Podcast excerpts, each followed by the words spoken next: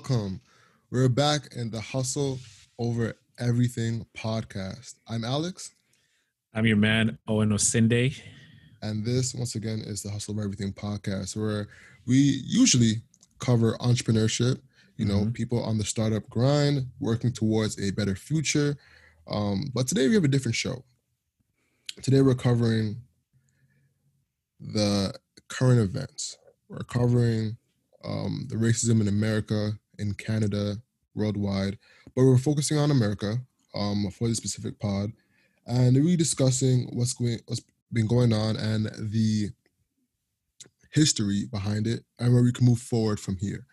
Um, so things we're going to be covering in this pod um, include George Floyd, the protests and the riots, police brutality, um, the history of it, the modern day today, white privilege, and black mobility, and where uh, you can fit in along these lines. Um, and by no means are we saying we have the answers.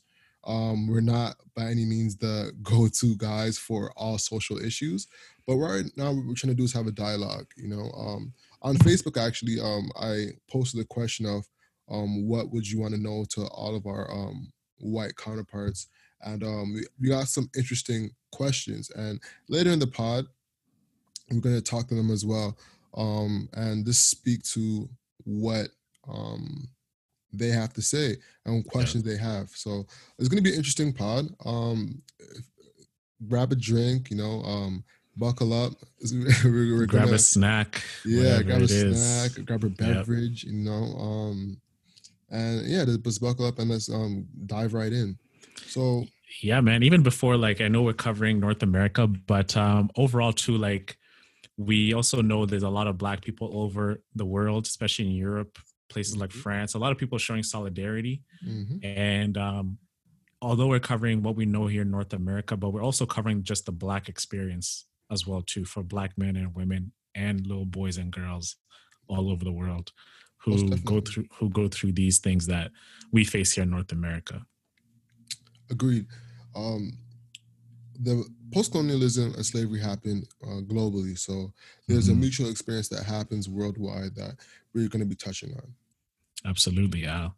So if, so, you're, yeah, living under, if you're living under a rock uh, the george floyd uh, murder happened and it's one of the most saddest events that's happened in i, I think our lifetime. Um, there's been other murders that's been captured on camera but mm-hmm. this one mm-hmm. specifically hits home. You know, um, we talked about it before. Um, it's this really uh, gut wrenching, um, heavy event to deal with. You know, um, what was your first reaction when you when you saw this, Owen? You know, you know. First of all, I just want to send my prayers and condolences to George Floyd's family, um, his brothers, sisters, his kids, and everybody who has to endure this pain on a different level than we do. Um, so I just want to first address that. But, you know, when this happened, when I saw the video, it was so hard for me to watch the video just because it's like this is happening again. Like this is happening again, broad daylight, police are looking at the camera, they're seeing what's going on, and they don't give a shit. They don't give a shit that they are murdering this guy. And you have the three other officers just watching as this man is pleading for his life, saying, I can't breathe. I can't breathe. We've heard that so many times, so many times with other black men who faced, you know, murder who who face death because police have murdered them. George Floyd is calling for his mom at his last moments, like, you know, mom, like, mama, like, help me. He's like, I can't breathe. And the cop just has his 220 pound body on his neck. It was so sad, man. I remember like the day it happened, I was just distraught. The whole day I could not move from it. I was just glued on social media. I was glued on CNN. I was with my mom, I was with my sisters and I was heartbroken. And there's something about this murder that really hit home and it really broke the straw for everybody all over the world. You know, we've seen this over and over where police murder black men and women. It's caught on camera, it's televised, it's protested, and the police walk away with no repercussions at all. No jail time, no charges, just another day on their job, just a slap on the wrist and business as usual for them. And it's always been business as usual for them. But this George Floyd murder just it made me feel powerless, Al. You know, that's how I felt. Powerless, hopeless, searching for answers. And I was just in tears. And I remember calling you. I was just like, I couldn't work. I was like, man, I gotta call all my friends because this is just this kills. And it's so hard to work. It's hard to do anything. You just you need a day off. You need days off just to think about it. So this week has this past week has just been one of those days where I just I can't sleep because I'm on my phone at the same time I need to stay away from my phone because it's just mentally it's mentally heavy and ah, man it was just a very hopeless feeling. You know I'm just like I live in this black skin and I'm never gonna be able be in any other color. And this is the reality I have to deal with. And because also George Floyd could have been me could have been you right? No matter who we are, no matter what we do, how successful you are, even with the whole Christian Cooper, um, I believe that um, Amy Cooper, Amy Cooper, and the man who had like uh, who was bird watching, mm-hmm. He was a Harvard graduate, very accomplished, and this guy was gonna be dehumanized by police, and that's what Amy Cooper was doing. So imagine that. You've worked your whole life to be at this position where you're respected, but the cops are just gonna see you as another black body that's a threat to them and that's what kills. So that's how i felt man. Um and i know you have a lot to feel as well too so like i'm curious to know how you felt when you found out the news bro man um it was a rush of emotions mm-hmm. i was angry i was sad um i felt like like a cup overflowing man for real um, when when he, he called for his mom, that really hit home, man. Like I burst out into tears. Mm-hmm. Um, what also got me again, like, um, was the witness testimony on CNN. Um, hearing his recall of what happened, and hearing uh, how he warned the cop that you know he's actually killing him. His, uh, you can see him passing out. You can see the the life leave him you know, and hear him call out for his mom, than to hear that uh, his mom passed um, sometime before on the exact same day, oof, man, it ripped me apart. Ripped me apart. Ripped me apart. And it was it was more like uh, insult to injury because you've seen it so much before. You know, it wasn't a fresh feeling. It was the fact that this is happening again. You know, it made you made you feel really helpless. Made me feel really helpless. So yeah, I was just angry. I wanted to throw like throw shit. I wanted to like punch shit, and it, it was a feeling of like all this rage and nowhere to go. You know, mm. so that's why I started like just crying my eyes out. Man, it was tough without a doubt. Yeah, and this has happened for so many years. So many people.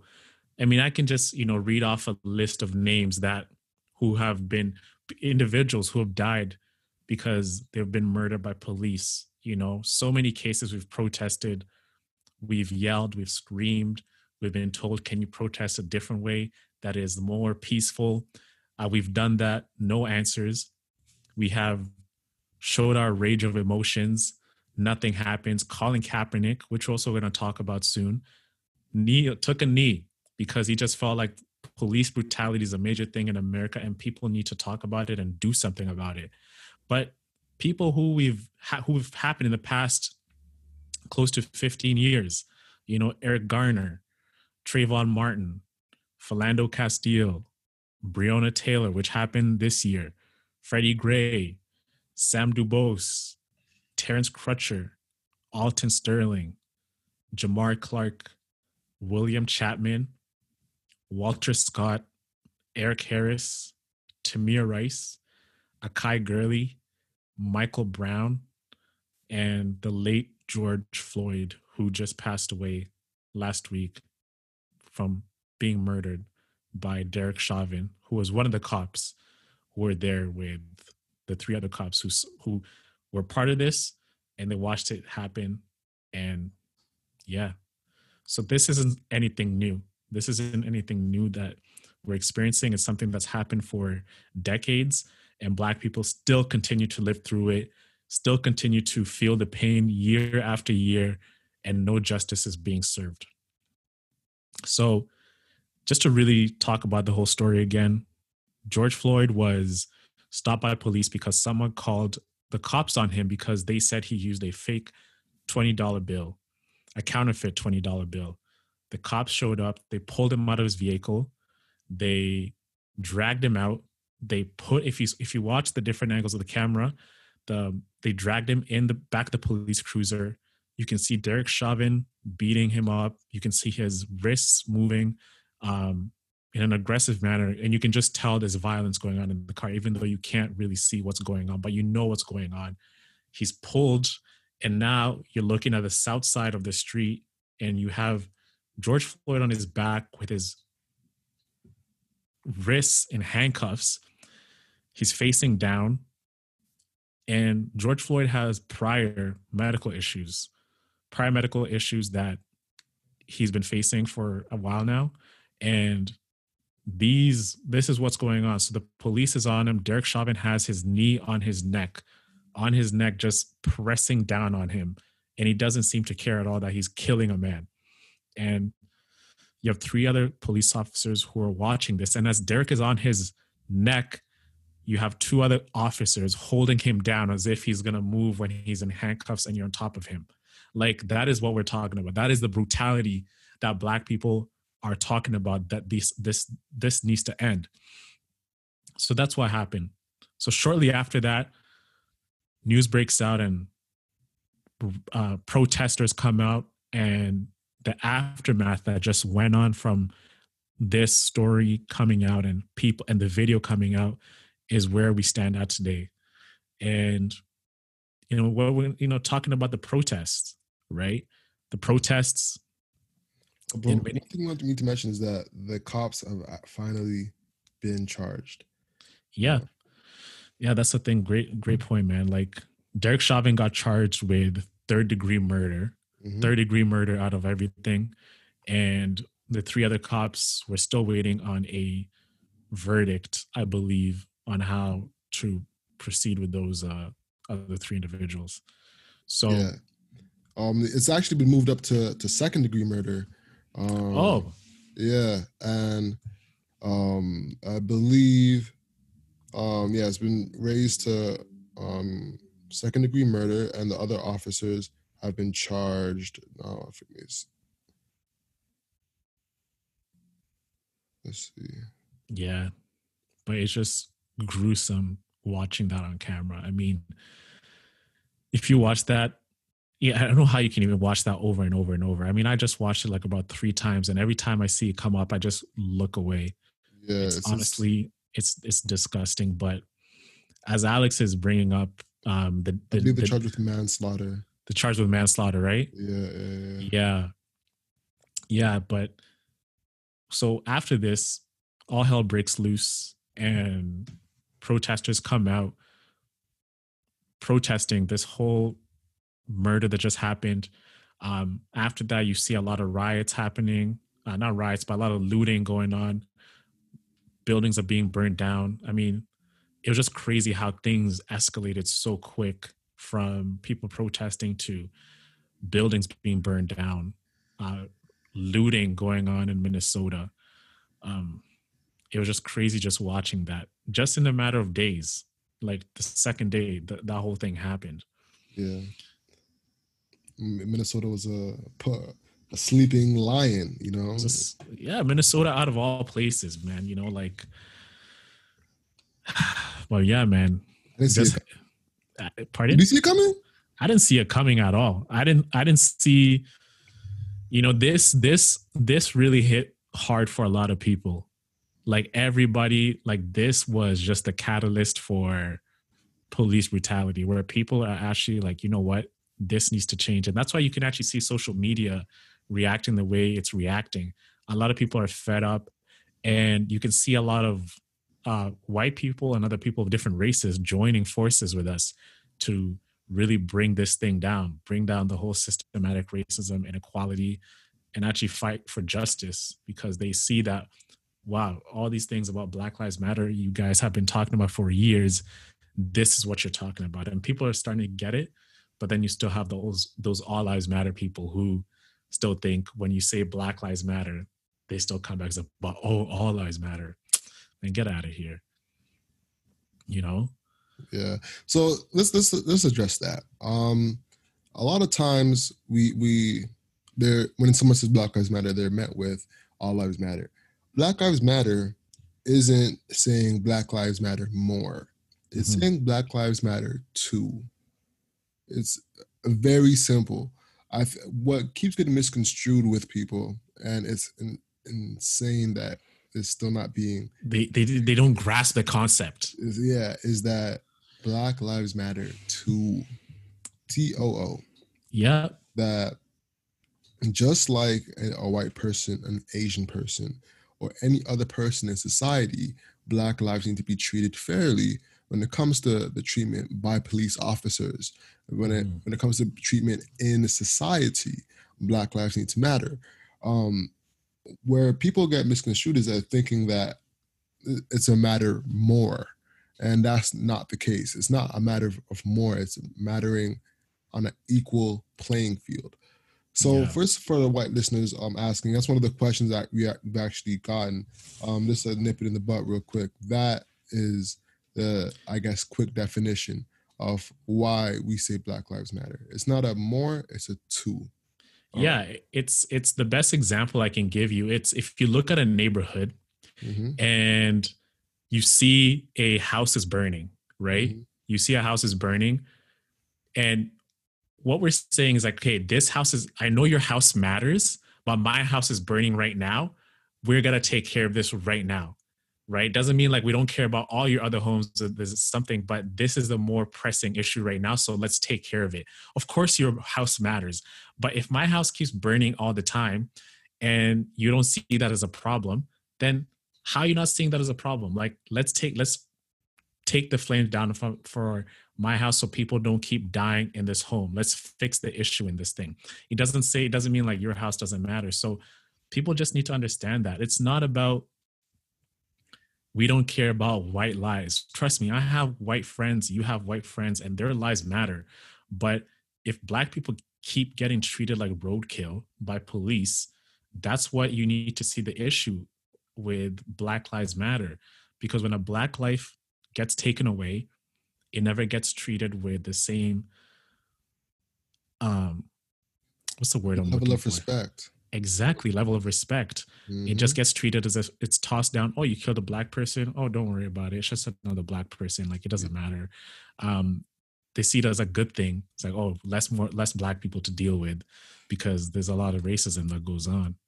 Yeah. Um there there's a, a notion that gets put forth of um a black life can be meant less if they sold drugs in the past, if they um, committed some type of crime in the past, that means that they're um, they should be subject to no due process. And when if their life gets lost, then it's uh, a, ca- a casualty. Like this is a part of the process. It's part of the process. Um, and that is couldn't be farther from the truth. You know, um, everybody deserves due process. Um, and that's one of the main issues we see not being respected in our society, you know, um, whether it be Canada or America. So. Yeah, people die every single day, but whenever it's a black man or woman who's been killed by police, mm-hmm. they somehow bring cases from ages ago. Mm-hmm. Oh, you know, he used to sell weed or he was a weed smoker in high school mm-hmm. and you're just painted as if like you're this thug this person who just did a lot of bad things so him dying it's less of these type of people it's less of you type of people on the streets that we got to deal with yeah. and that makes the white populace feel better like oh, okay well you know, he was a bad guy. He did a lot of bad things. So if he's dead, you know, that's actually good. But that's what the media does. They paint these stories and they make them look as if that if a black person dies, they they somehow bring these, as I said, these obscure cases which have no relevancy to their actual death to really justify why the police did the right did, did that course of action. So one case is Trayvon Martin. Um, just because he was he what just um I don't want to get get my information wrong, but how old was he when he got murdered by George Zimmerman? Was he like around 15, 14? A teenager. Around, was a teenager. teenager. Yeah. Just a teenager, right? And he got murdered by George Zimmerman, and they somehow bring up these stand your ground laws. Exactly. Yeah. On a teenager, teenager. Like, how's that kid a threat to you? You know, oh, I, you know what was was, was so significant about that case? Was you know if a, a black life was actually let me rephrase that. If a white life was on a gun and someone was to give you that gun and say hey this is what uh, I'm giving this one I'm giving you. This is a there's a white life on this gun. Do it with it as you will. That person will most likely throw away that gun and say I don't want nothing to do with that. Mm-hmm. The George Zimmerman gun that was used to shoot Trayvon Martin was auctioned for twelve hundred and fifty thousand dollars, which is absurd. It goes to show you the difference. You know, there's something something like around trophying of killing a black man, which is insane. Just really trying to uh, understand that that's such a like a trauma causing stat to think about. You know. Mm-hmm to realize that something someone something that someone uses to kill you can become a trophy is insane. Absolutely insane. Um yeah. so let's get into police brutality man. Uh, uh not mean, police brutality um the protests and riots.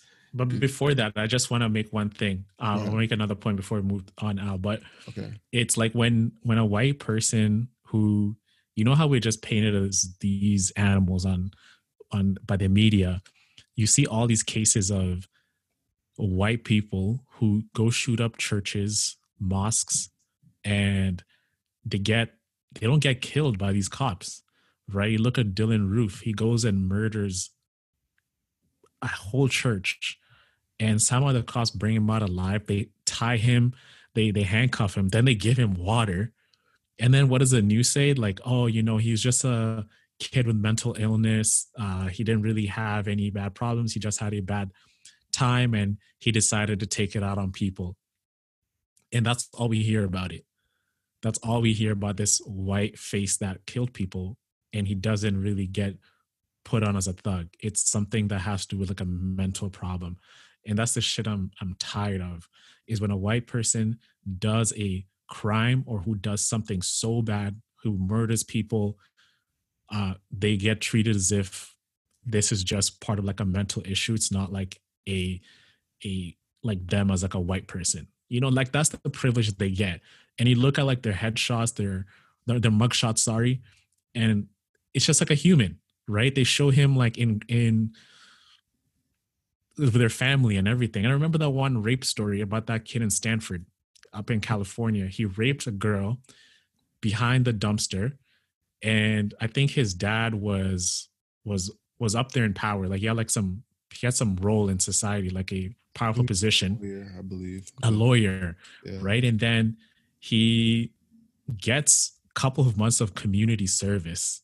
That was like his his uh slap on the wrist type of thing. But that, that's the slap on the wrist punishment he gets. He doesn't even face any punishment at all, like a, a year, two years in jail.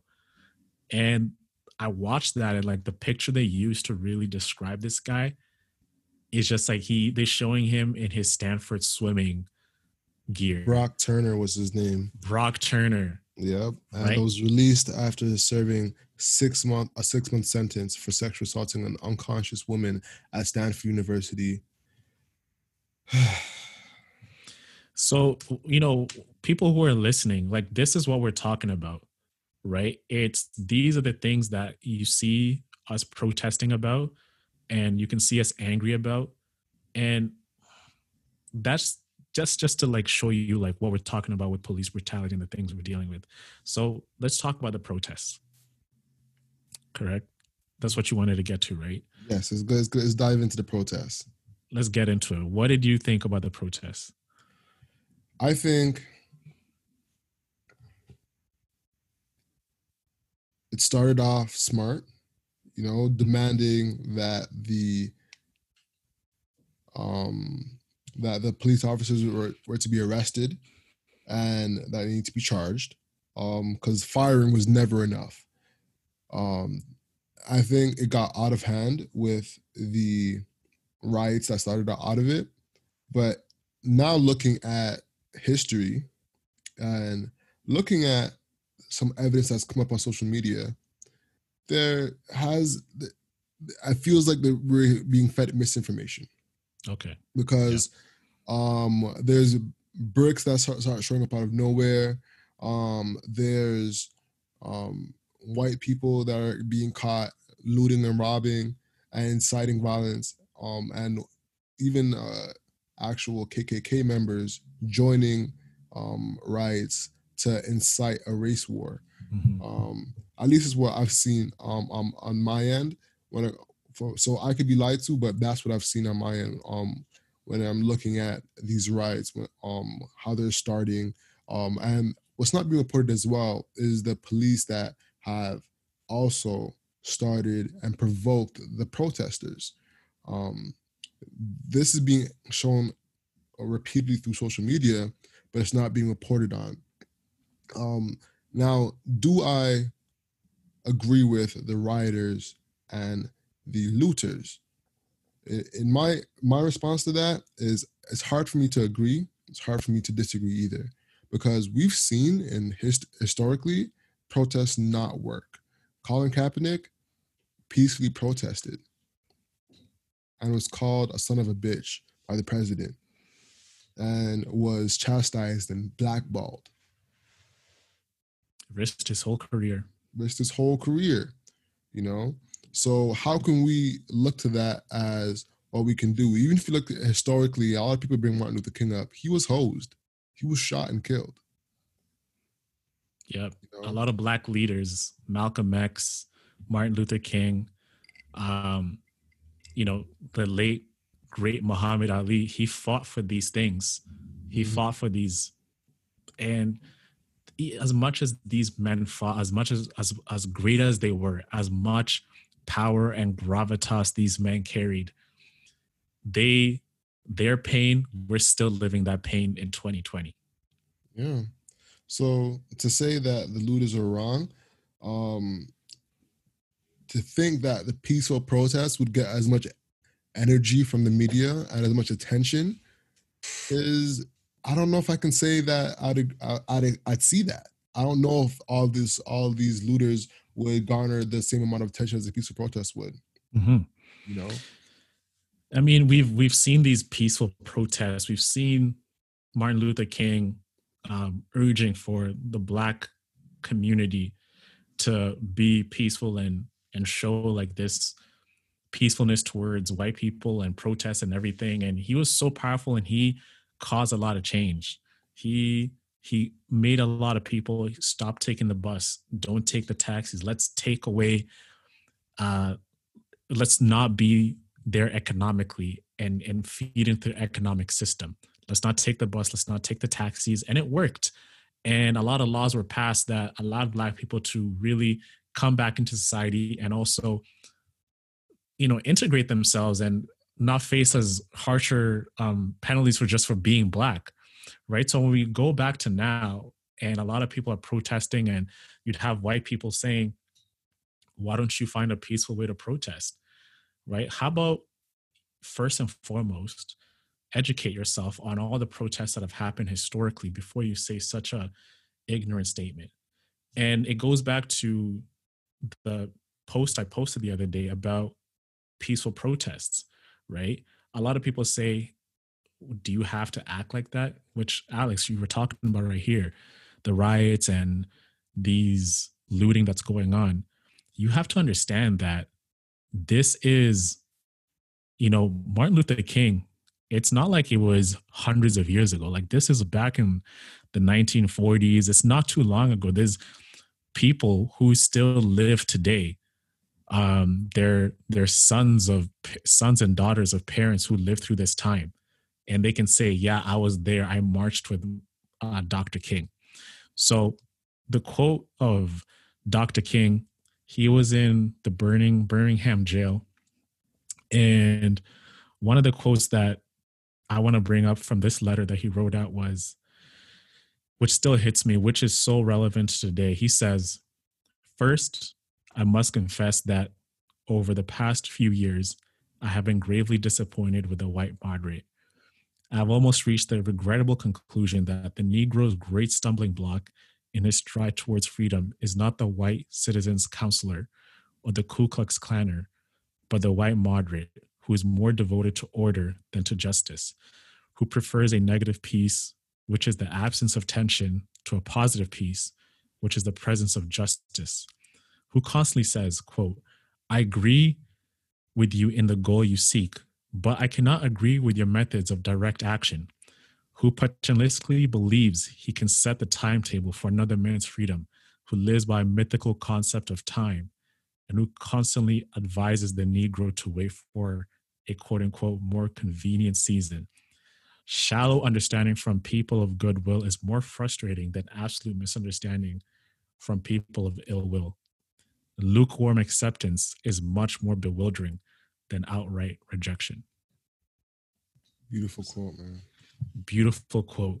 So when a lot of like people who don't really get it, they say, "Can you just find a peaceful way to protest?" It's like they just don't want to deal with that tension they want to just have like a what he said a comfortable peace than to have tension which is going to drive justice and my take on the whole looting and rioting i don't care i honestly don't care because if the first thing you think about is like that's not the way to get the protest that's not to get the peace then what the hell is going to get your attention right if people are actually now angry and they're rioting and looting and everything, then what gives? And that's the thing you have to ask yourself.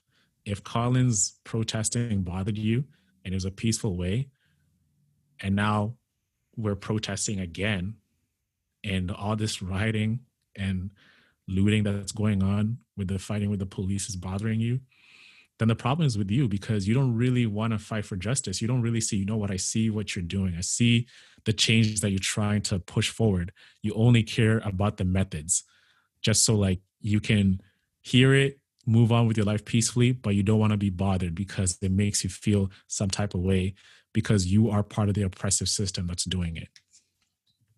It's so annoying, man. Most definitely. Very annoying. Uh, so now let's kind of take a step back and, look at like the history of police brutality. Yeah, let's get to that. You know, um, one thing you mapped out was was slave patrols. You know, mm-hmm. you want to speak to that? Yeah. So, you know, police brutality it's just not something that's happening right now. I mean, right now, like we're seeing it just because our camera phones are on us and we can really videotape these things that have happened to black people, a lot of murders by police it's because we have smartphones in our pockets and we can instantly pull them out and start recording these things. But this George Floyd case is not the only case that has been televised and protested at this such degree. There's also the Rodney King, which happened three decades ago in 1992, when these three officers got acquitted for beating up Rodney King and they got away for free. They got they got away with no charges, no nothing. And after that, this that after that whole acquittal, the whole area, Los Angeles, everywhere started rioting because they believed that they needed justice. Before that, three decades in 1965, there were also riots with Marquette Frye. You know, he was pulled over for being suspected for drunk driving, and the same thing happened and the same rioting happened over and over again. So now, these you have to look at the time to really get the word out. It takes a lot of people coming together to really fight for what they believe in.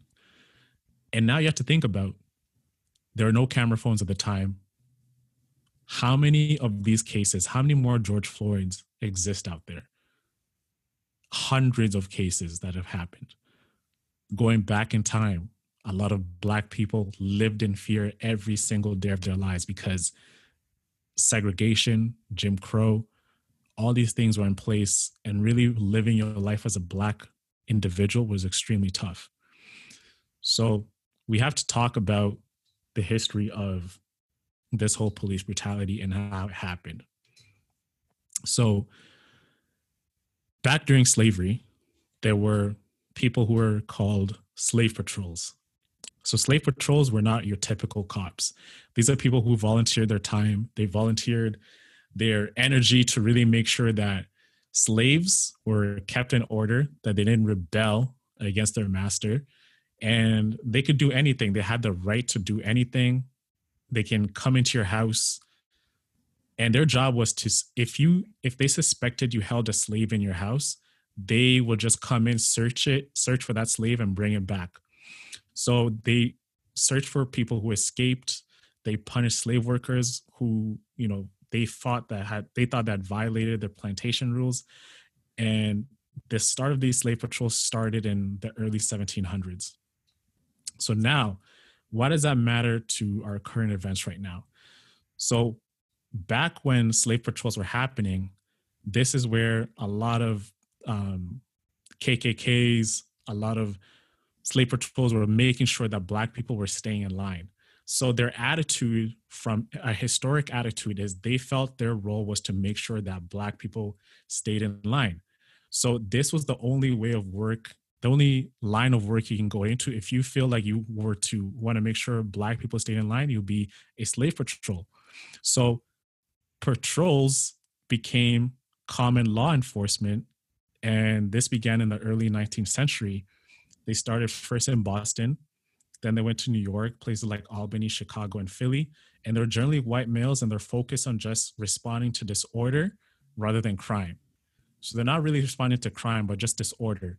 But the reason they're focusing on disorder is they were just expected to control the dangerous underclass because they believe that white people are so pure, so clean and pristine that they're not going to cause any crime. So let's focus on the people who are going to cause most disorder. And who are these people? African Americans, immigrants and the poor people who, who are living uh, during this time. So these factors, you know, controlling disorder, you know, lack of adequate policing, um, training, and everything, you know, like these slave origins that led the, the, the slave origins with the slave patrols led to what policing is today. And man, it just this thing is a historic battle that we're continuing to face every single day because of what happened in prior history. It's the attitude of racism that shaped police brutality. And that's why you see a lot of cops when they get when they find out about, about these people, what their backgrounds, what their train of thinking is, they're usually racist people who are involved in the KKK. They have hidden agendas of why they joined the police forces because being a cop is your easiest way to exert your power on marginalized individuals and get away with it. You know what I'm saying, Al? Yeah. Like this this is what this is what people need to understand. This is how police brutality is all about because you join the force to really make sure like there's you're you're keeping the people in check.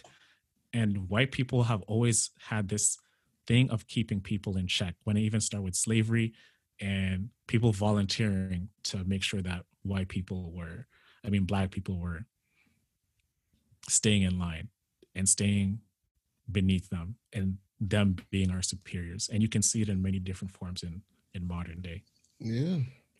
Man, uh, one question that we got that was so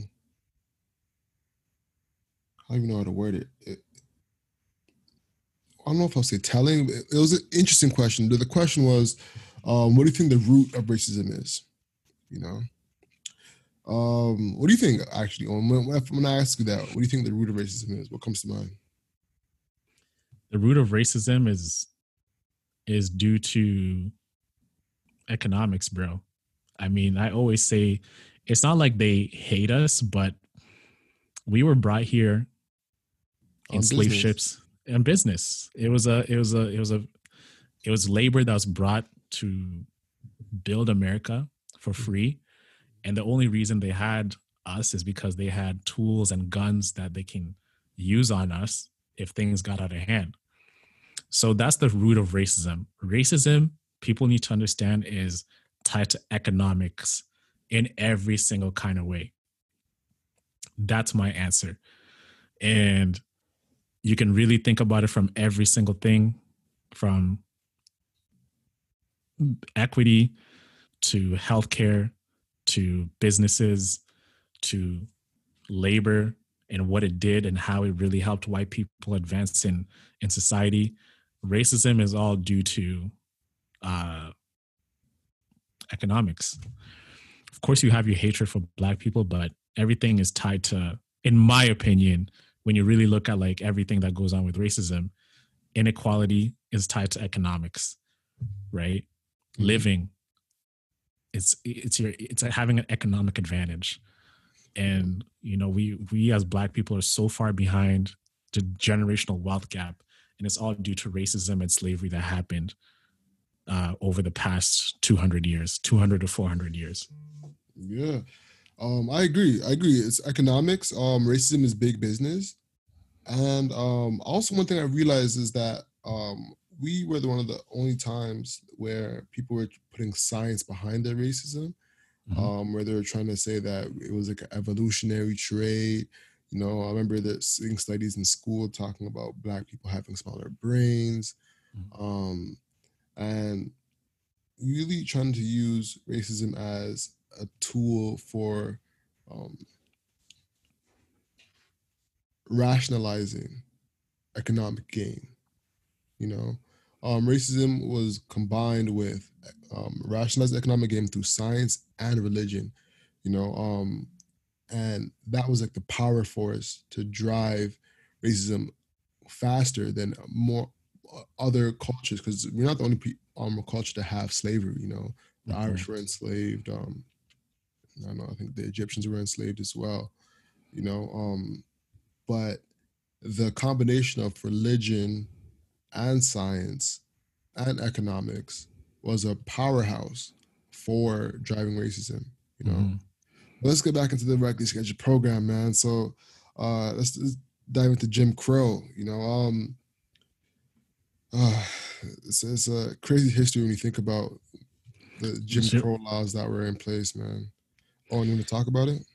Absolutely, man. So Jim Jim Crow laws were um, there were a collection of state statutes that you know that legalized racism, that legalized racial segregation. So they existed for about hundred years from the post Civil War era, and from the post Civil War, it meant that marginalized African Americans they can't, they don't have the right to vote, they can't hold jobs, they can't get an education or other opportunities, and if you try to defy these things that were placed under these laws, there's going to be harsh jail sentences there's going to be violence and ultimately you're going to end up killed.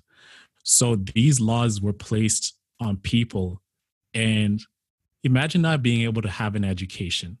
Imagine not being able to do anything just because these laws were placed on you.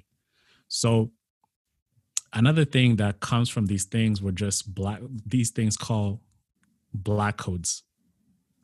So what these black codes meant, they were they were placed to show how formerly enslaved people where they could work and for how much compensation. So they appeared through the South as a legal way just to put black citizens into uh, indentured servitude, taking their voting rights away, controlling where they lived, where they traveled, uh, the children they have, and how white people can use them for labor purposes.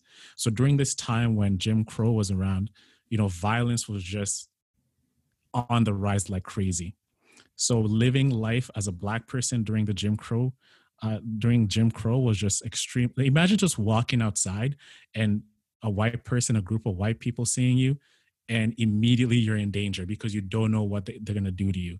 And this was just an aspect of regular American life schools are vandalized uh, they're destroyed. Anything that you build, a business, whatever it is, white people just can come in and destroy it because they feel as if like they have a right to do that.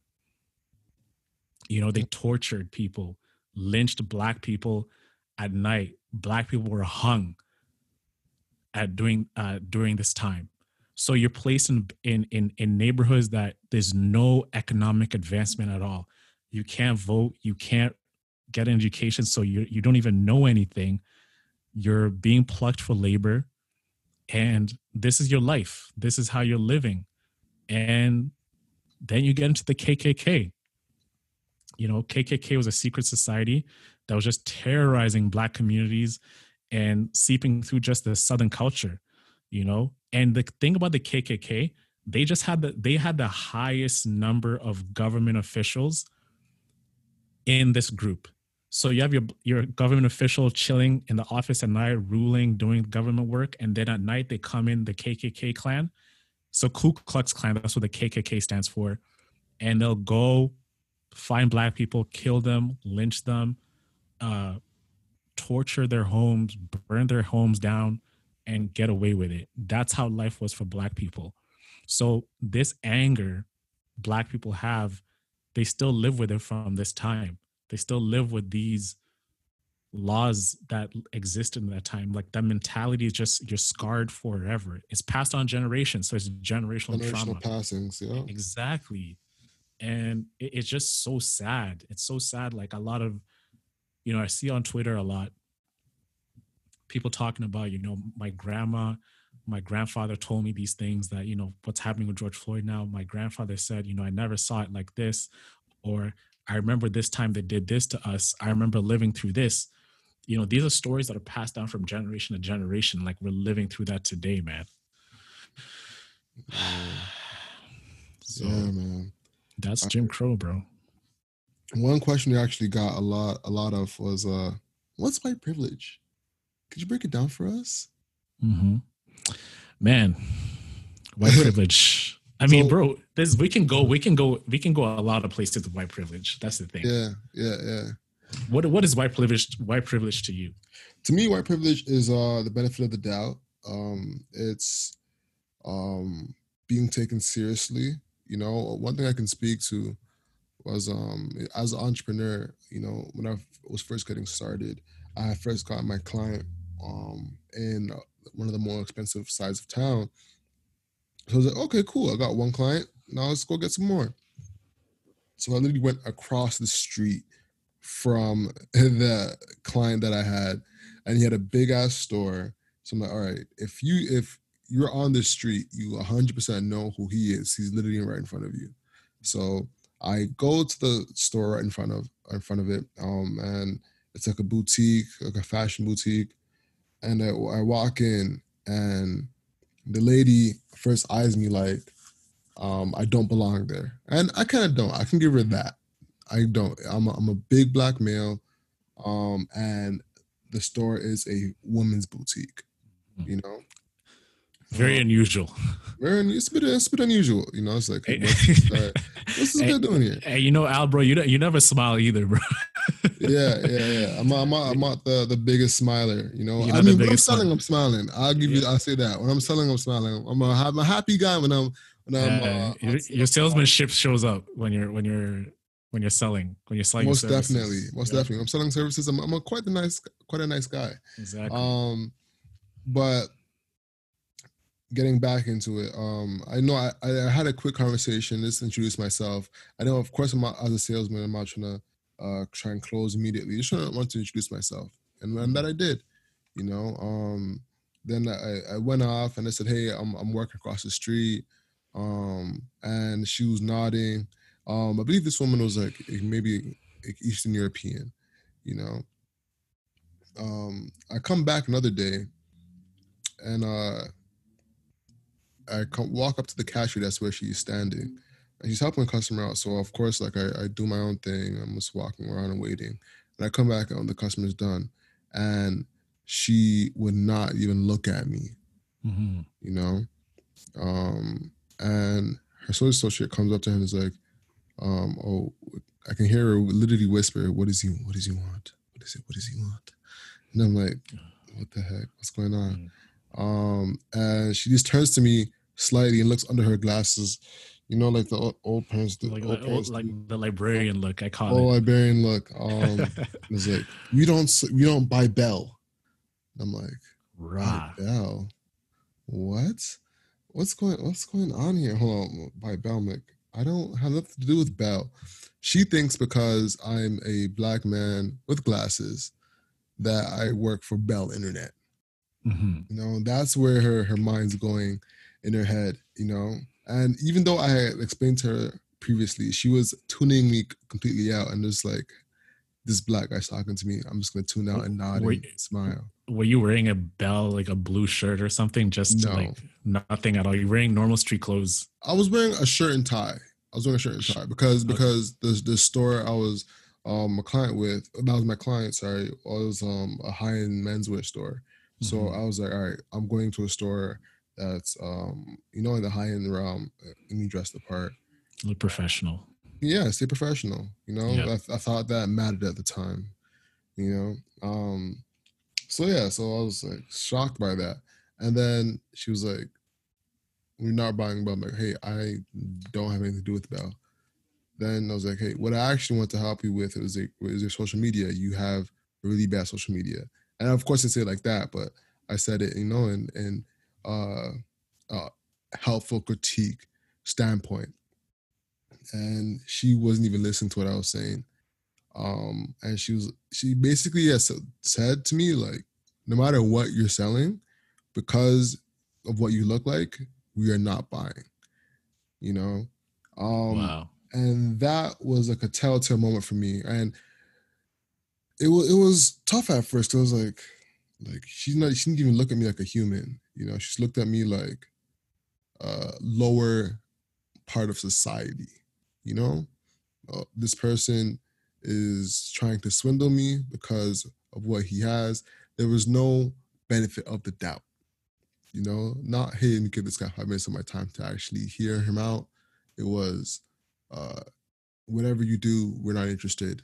Please leave you know and that happens that happens um so i've had many experiences along those lines of people just taking you taking me for a joke not giving me the benefit of the doubt.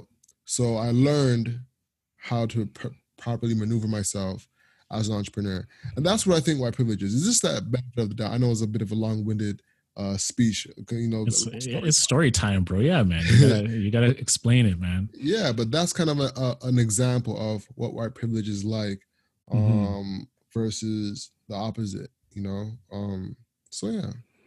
Yeah, I mean, I think first thing to really break down white privilege. White privilege is essentially an invisible force. You can't, it's not something you see, it's not something you can touch, but it's a force that exists within interactions Mhm. and different synergies that you know it's there, but you can't really pinpoint and really classify to say that is white privilege. It's just you can feel it. It's a it's something that I look you look at it, you know those feelings you can get within your stomach. It's like a it's like a feeling like boom, I feel like something's happening right now. Someone walks in a room, it's an energy and it just hits you in the core. That's how white privilege, when you notice it, you feel it. And white people can't feel that force, but black people and other minority groups as well who get marginalized know what that feeling is like. So, the best way to really look at white privilege is for white people. This is what I'm talking about is the privilege you get is, for example, being able to walk into a store and find that the main shampoo, uh, for example, like for women, the pantyhose are catered for your hair, they're catered for your skin tone. And it's being able to turn on the TV and just seeing people of your race widely presented. It's these things that you walk in there and you don't even have to think of going to like the ethnic aisle because you have to think of products for your hair. It's you expect your your you expect to be served just because this is your world. This is the world you exist in. So to first really understand white privilege, bro, we gotta understand racism, right? So mm-hmm. racism is due to bias. And racism happens when that bias translates into action. So, for example, a person might unconsciously or consciously believe that a person of color is more likely to commit a crime or be dangerous. You know, that's a bias. You know, a, a person, a white person, can become anxious if they perceive, perceive a black person to be angry. That stems from bias again. And these biases become racism through a number of actions, you know, which come from many different things from individual level to also group level. So this can be a person, a white person crossing the street just to avoid walking to a group of young black guys. It's a person calling like 9-11 to report the presence of a black person who is quote unquote behaving uh, uh not behaving lawfully example amy cooper calling the cops on christian cooper because he told she he told her to put her dog on a leash and she immediately calls the cops on him right? Because this is like a big black man. She feels in danger and i'm going to call the cops. It's police shooting an unarmed black person because oh, it wasn't her feeling in danger it was it was her trying to get back at him for making her feel it, stupid you know and and it, it's being it's it's the fact that that's racist is because she knows she can call the cops mm-hmm. and the mm-hmm. cops are gonna take care of this. Agreed. You know that's why she's like, I'm calling the cops. I'm calling them. There's an African American man, and they and they're calling me. I, am calling the cops, and there she's choking her poor dog. like mm-hmm. yeah, she, she's forgot everything. Like, let me go, Fountain. Let me go, dog. Oh like, let me go. Yeah. right? That's that's what we're talking about. Like that's like you know being able to do that because you you know for what the example I was saying police shooting a black person because they feared for their life. They don't have to give it a second. It's even reaching for the dashboard in your car to get your documentation. They believe they're you're reaching for a gun. So you live on a very short leash as a black person it's a jury finding a, a person a black person guilty of a violent crime despite scant evidence that there's evidence that shows like there's no way I did this thing, but you're immediately found guilty because you're black. Yeah. It's we get it. We get it. You know, like another example, bro. It's also like people investigating black and Latino activities rather than investigating white supremacist activities, right? It's they'd mm-hmm. rather do that. So racism rely on what sociologists call racialization. So it's grouping people in physical difference, skin tone, and this fuels that bias and becomes a tool to justify the cruel treatment and discrimination of, you know, non-white people. So this gets interesting, bro. So what is what is really like white privilege, you know? Essentially, it's like a double whammy because when you say white, it creates discomfort because it's not really used to define their race. And then you have privilege, which doesn't really exist for a lot of white people, especially rural white people, because that doesn't apply to them. So we got to define what white privilege is not. So white privilege is not suggesting that white people have never struggled. That's not what, what white privilege is. It's not assuming that everything white people have done or accomplished is not earned. White people work hard.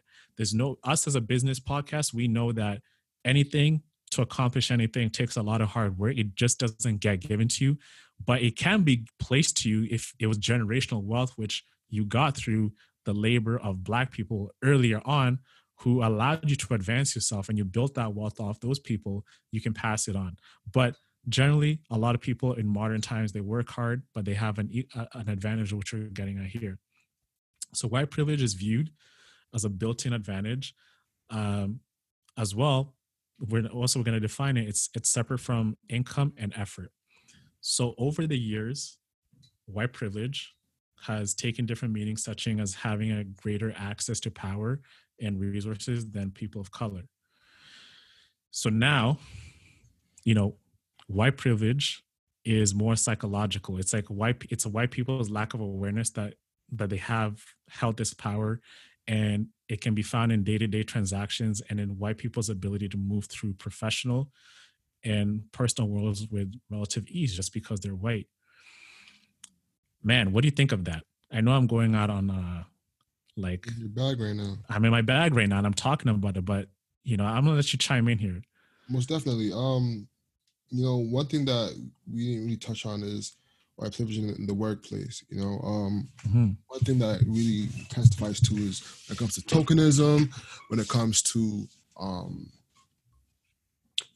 sorry, when it comes to um, applying for a job, you know, on your resume, what name is actually on the resume and being taken seriously. You know, Mhm. uh, white privilege uh, comes uh, full force then, and it's almost and there's a anti-black um, privilege that comes in, not privilege, but um, bias that comes into it. Because a lot of times when they're applying for a job, um, Jamal can have the same uh, name or sorry, same experience and um, uh, assets under his belt as a Tim, but uh, because of the name, there's a bias that's placed upon the Jamal. Um, and even it can work for uh, uh, Verushika or uh, um, Ming Lee, you know, um, because Yeah. there's no a bias that other races can can actually uh, get the job done where Mhm. other races cannot. Um, and this is a unfortunate bias that happens in real life, you know. Um, so that's what I think contributes to white privilege is the assumptions um, of who can do what. Mhm. Yeah, man. Yeah man it's like that's another interesting thing man. It's being able to just go through life with so much ease and you don't even you're not aware that you have this privilege at all. Um and the fact that you can actually say what is white privilege? and the fact that you're asking that means that you're living off the privilege of what white privilege is. So another thing we talk you bring about is actually in the workplace right? Uh white people of course they have a lot of businesses they own. They have there's institutional racism which you know white privilege is a part of. An example is a lot of white companies a lot of predominantly white companies if you were to like ask for a reference from a friend it'll, usually be from like a white person in that business. And who are they to hire? They're to they're to use your reference who's a white person to bring in another white person because they don't really associate with black people and they have an in to that company. It's your dad or mom working at a company in a higher position than the regular not the regular but from other groups. And they can easily get you an internship in these different firms because they have that white power structure that exists The relationships. the relationships So there's a lot more economic opportunities. And it's this power dynamic that exists. That's what white privilege is. And it continues to endure today. And this blocks out a lot of Black people from accessing these opportunities because they don't have Black people that look, there's no Black people in these spaces. There's no Black executives. There's no Black people on boards. There's a lot of companies that put out a lot of horrible and tasteless commercials or campaigns and easily they could have not have that out if they had people of color in there diversity. And now of course diversity is being pushed out because there's a lot more pressure to have more diverse workforces. But they don't know where to start. And the fact that they don't know where to start is like now you got to have a diversity officer chief diversity officer is because they don't know what to do because all they know is just like hire for the best person but you don't know you have a lot of implicit biases that exist because you know like a black person you have a bias that oh these people are lazy or they can't get the job done. So you, you're blocking them out from that opportunity. And you'd rather take the white person because they make you feel comfortable in the workplace. You're comfortable working with them because even though they might not have it it's just I, I'd rather not take that risk than yeah, you'd rather not take that risk to bring that black person. Yeah, that's unfortunate. I mean, things are changing there. You know, like like you mentioned, there is more diversity training Mhm. and diversity hires. Um, uh, a thing you have to be careful of is tokenism. Um, because a lot of companies are starting to hire, but it won't be for senior positions. It'll be for mid-level management or um low-level beginning positions.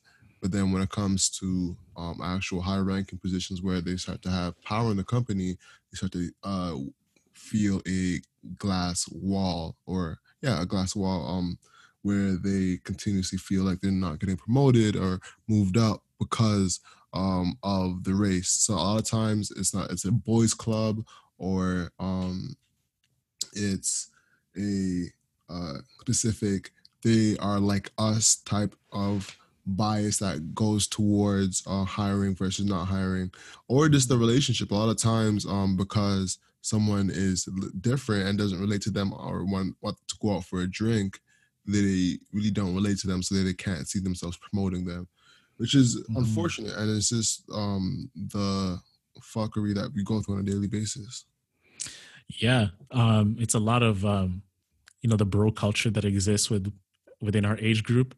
And then you know people like my parents as well too. You know my dad worked he had a high position at a at a company.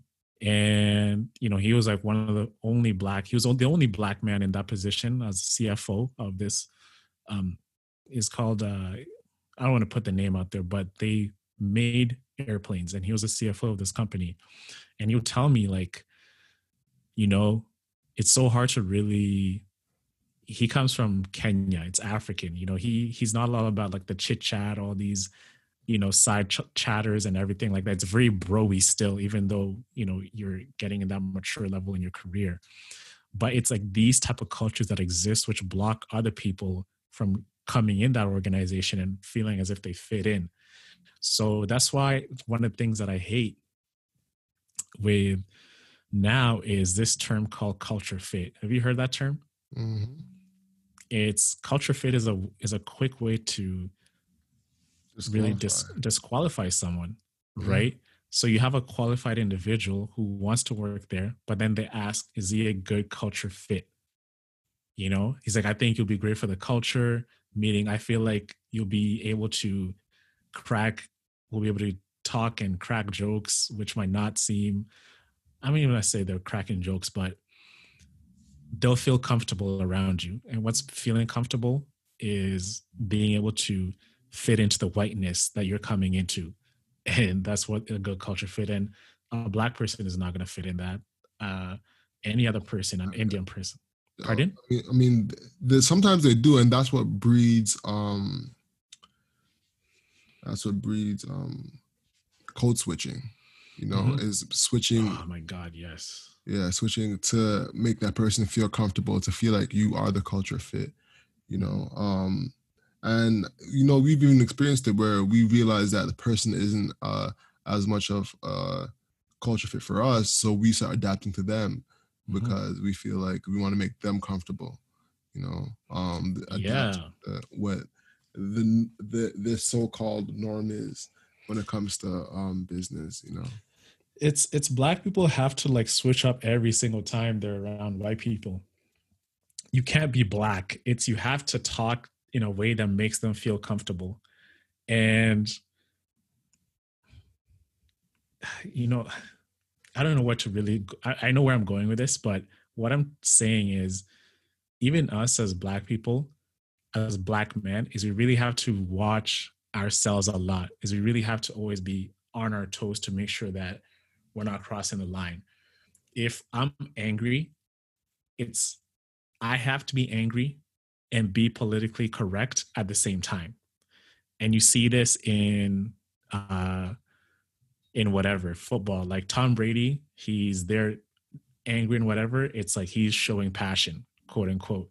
If a black person does it, he's acting like a clown. He's showing uh he's not really being a a good team player you know, you know when a black person dances or they're like they're angry, they're showing emotion and everything. Mm-hmm. He's just like, whoa, it's like that angry black man type of stereotype they get. But then someone like Tom Brady or like another white player is like, wow, look at that passion they're showing on the on the thing. That is what winning looks like. You know what I'm saying? Yeah. It's it's these type of stereotypes that you have all the time. Black women, I know I have sisters. It's you gotta talk in a way that you don't come across as like the angry black woman uh hmm. quote stereotype. Or you don't want to turn as ghetto. Oh my gosh I like like he just like she just went ghetto on us type of thing. Yeah yeah yeah. Another woman will actually use it um to become edgy or um cool. They'll use the colloquialisms and the um the way of talking to sound cool, to fit in, or to to be that edgy, cool white girl, Asian girl, brown girl. But then when it comes to actually standing up for issues of that culture, some a lot not are silent. You know, Mhm. um, this one thing that um we could know, you know, for well we'll get to it, but you know, one thing to be mentioned if you're using the culture, you know, in your regular day language, um, be sure to uh, be responsible when uh, issues like uh, the George Floyd situations come up. Um, you know, take responsibility and keep the same energy throughout. hmm A lot of things we do and produce, we are the culture. American culture is black culture, plain and simple. Yeah. Everything from music to sports to what's cool, what's in, what are the new dances, what's the best way to dress. It all comes from a lot of the time, black women. Black women are the majority trendsetters that you see in culture right now. Uh, what's cool in music, uh, what's cool in sports, it's all black culture. Everything is derived from black culture, from food, music, fashion, everything you name it. So you as a white person, if you're always benefiting from this culture, and also as your if you profit from black culture, the most you can do is like if you're doing that, why not just pay it forward? But if you see something is wrong, you call it out. Call it out. Do something about it. Donate. Understand what the what the culture is all about, what people are facing. Don't just their profit, enjoy everything that black people are producing and making it fun for you to live, but not do it, but be mum when things come up and it's time to actually speak up. be mum? Yeah, you haven't heard that before? No, let's be mum. It's it's like kind of just like mom, like you're just uh quiet. Word? Yeah, yeah, yeah. Interesting. I've never heard that phrase before. I've, I've, I've been waiting. I was I've been waiting to use You've that been word. to drop that forever. You, you know, it's one of them ones where it's like you, you write a couple freestyle, you kind of write a couple freestyle bars, and then you're just waiting for that day, like you're actually in a freestyle battle with your boys.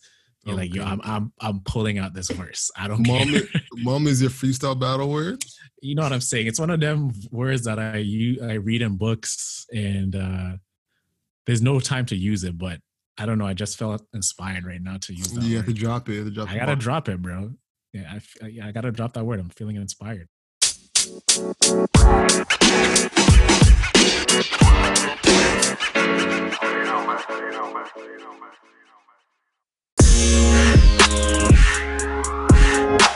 All right. So we just covered white privilege. Um, let's get into entrepreneurship. You know, Mhm. Segue Kings. You know, very hard, very hard segue. But um, how do you how do you find being an entrepreneur as a black man? What has been your experience um in the last, let's say, two to three years?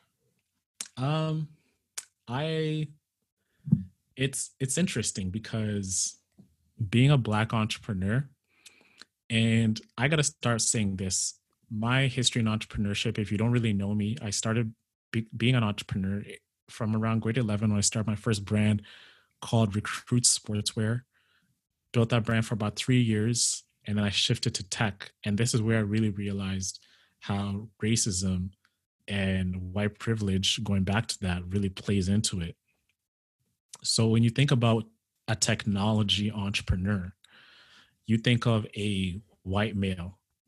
Uh, they're around late 20s to mid 30s. If they live in America, they most likely went to a prestigious school like Stanford or Harvard. So when you think of these like white entrepreneurs, a lot of them who have built success, successful companies like Zuckerberg, uh, Jack Dorsey, all these Kevin Systrom from Instagram, all these entrepreneurs, they went to great schools. So when you're a tech entrepreneur, this is the framework that they use to really see if you're a great entrepreneur or not. And if you're a black person, they don't really see you as a tech entrepreneur. So think about tech entrepreneurs. Can we really name black, like, let's say 10 black tech entrepreneurs who are well known? All right. Uh, we got Mr. Bevel, Tristan Walker. Tristan Walker. We got Fleeting, Dry Fleeting. You know, uh, is he well known? Decent, decent. Um, That is uh, Pierre Laguerre. Pierre Laguerre. Um, I'm trying to think who else we got. Um, I, I I'd say the Budgetnista, Tiffany um Aliche. I'd say um who else can I name? Tech entrepreneur, black tech entrepreneurs, the CEO of Afrotech, CEO of Black um Morgan DeBaun. I'll say Morgan DeBaun's a tech entrepreneur for sure, for sure. Doing a programmatic ads. As soon as you do programmatic ads, you're definitely a tech entrepreneur.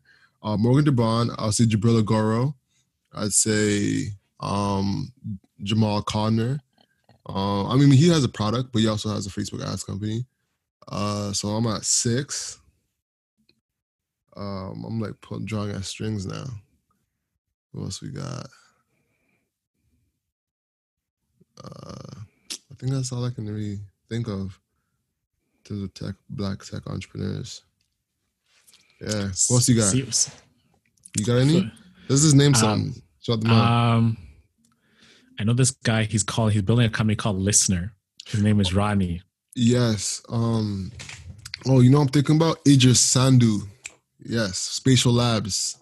Idris Sandu. And and the the founder and owner of Calendly is a Nigerian entrepreneur. Ah, yes, yes, yes. You know, who else do we have? Man, the CEO of Chase as well.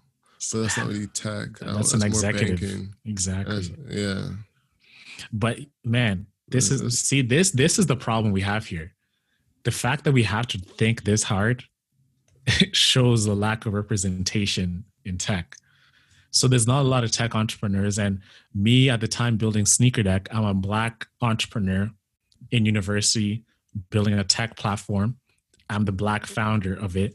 So when you're talking to people and you're talking to people who have influence in the tech community, they're surprised that you're a tech entrepreneur because a lot of black entrepreneurs they're building businesses in the service space or in the food space or they usually fall or in the fashion space more than anything but they're not really building tech companies which is where a lot of the scalability happens really fast so when i was really building sneaker deck I'd really get a lot of side eyes. A lot of people didn't really take me that serious when I used to talk to them earlier on. Um, there was like an energy that you'd feel that you do not belong in this space. And I used to feel this when I used to go to like the DMZ upstairs and I used to like interact with all these other companies. It's as if like they felt like you did not belong in that space. They did not really see you as a founder, you know? So these these type of side commentaries when you meet people they're surprised that you're building a tech company because there's not a lot of black people building a tech company these are like what these are the things that as black uh, men and women we have to overcome as being entrepreneurs so when you're building a company as an entrepreneur and you're black there's a lot of disadvantages you face especially if you're building in tech if you're building a tech company one of the big ones is access to funding and loans and exposure. Yeah. Uh, in tech, it's a very white community. It's a very, very white community. I don't want to pull out stats out of nowhere, but I know more than 90% of angel and not angels, but VCs, venture capitalists are white. Majority of them are men. And getting access to these communities is very tough for black people. You don't know where to go to find these VCs because the VC community is very uh, relationship based, right? They'll invest in you if they know about you. And how do they know about you? From other angels who've invested in you. And for black people to crack in this space, even black women more than anything, it's super hard to get in there because you're not really someone they see themselves with or they talk to on a daily basis. So even when you pitch a VC, I remember Tristan Walker, the founder of Bevel, when he was pitching his razor company, when he was pitching the system that he was building, a lot of them were white venture capitalists, and they were like, "Well, razor bumps are not a problem because when black men shave, they have a lot of razor bumps. They get a lot of hair, uh, ingrown hairs. So when they shave with the regular razor, like a Gillette or uh, a Bic razor, they get ingrown hairs. So when he's pitching, he was like, "Well, a lot of people don't face that problem. You know, would rather go tackle skincare and acne." But Tristan's like, "No, black men face this problem." So talking to white VCs and explaining to them the businesses you're building, it's so hard for them to really understand because they lack context. They don't really, they're not in that culture to really understand why you're building so they don't fund you even though it's a great opportunity.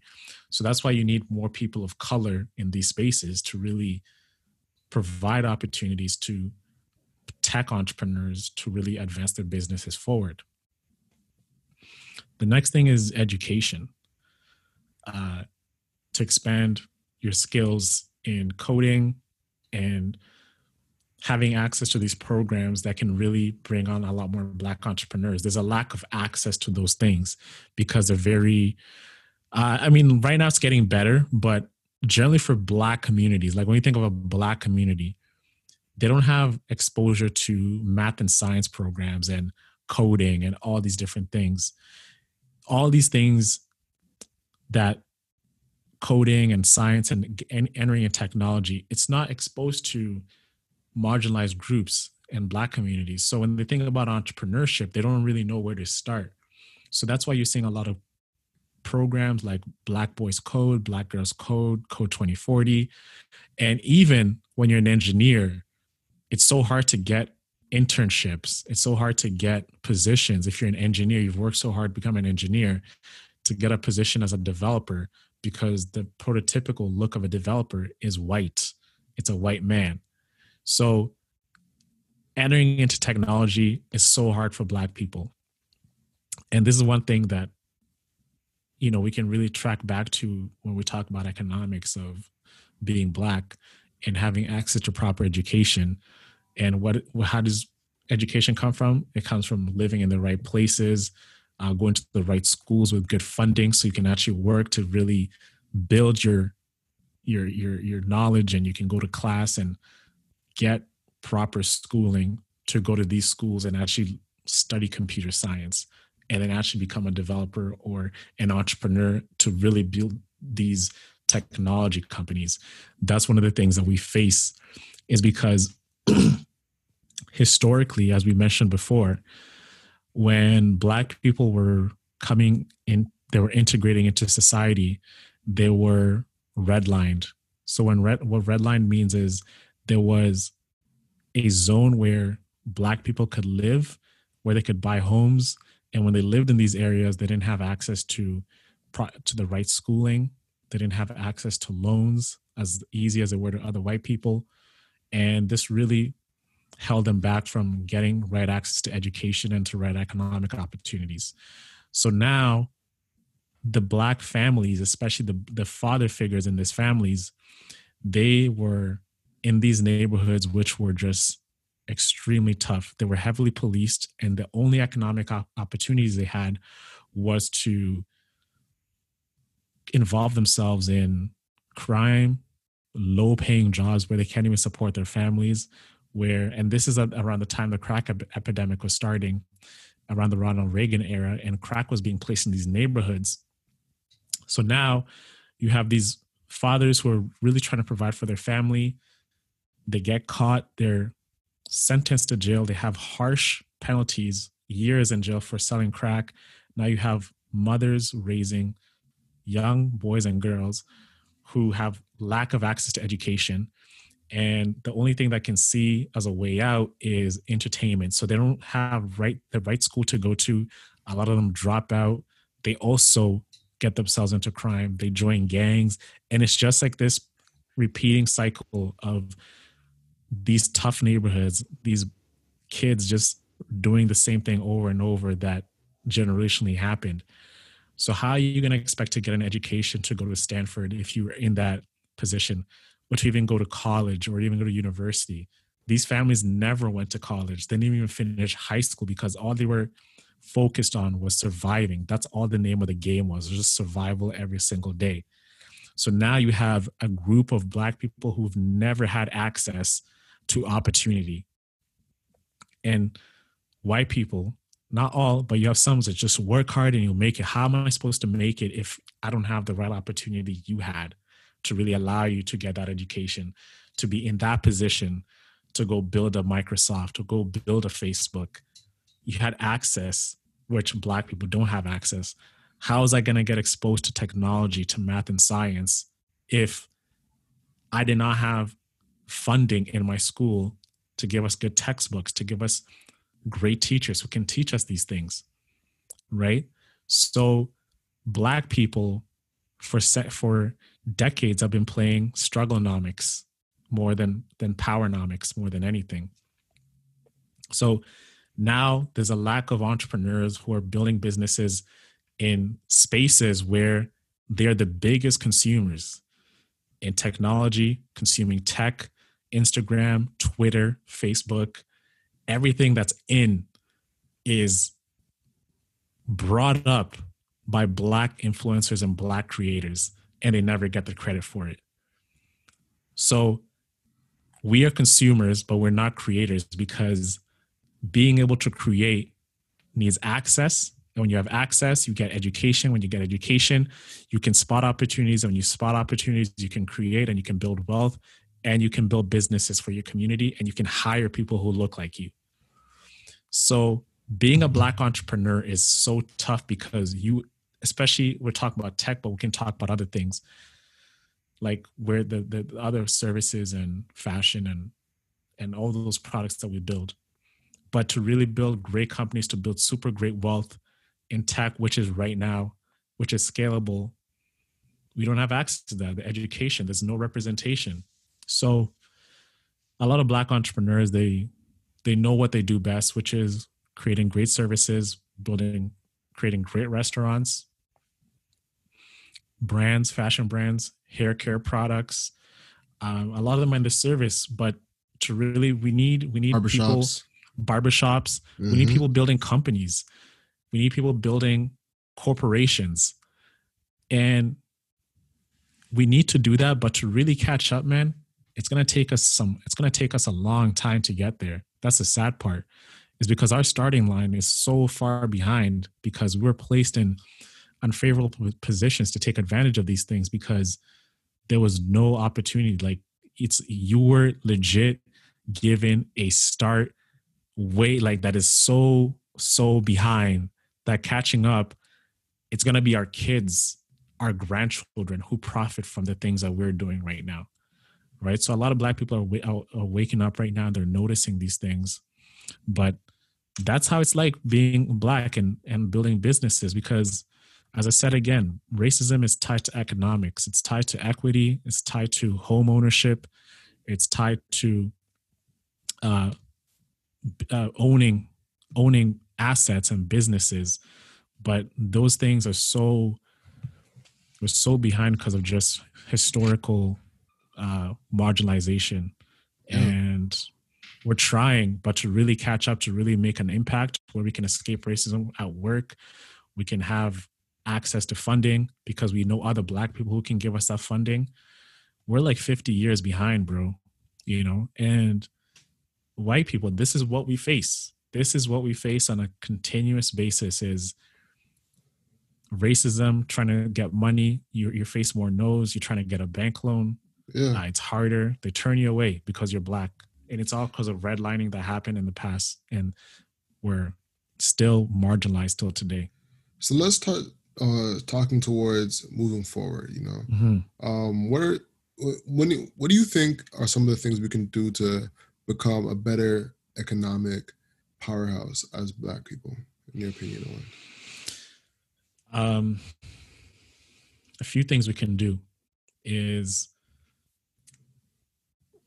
it starts it starts from to really uh, one thing we've got to address is to see the change we want to see now is we first got to establish that we're living through a broken system right? Which is based off systematic oppression that to even really make a dent, it's going to take years of building and building and building to really remove that those systematic barriers which are placed in front of us.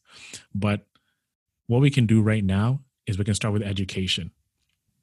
We can start educating our kids, our friends, and putting them in positions to get the best education where they can spot the best opportunities. Second thing is ownership. Every Black family should start working towards building their own business. It doesn't have to be a mega, mega corporation, but each family should start their own business. It could be a scale, it could be a shop, it could be a convenience store, it could be a farmer's market. These things matter.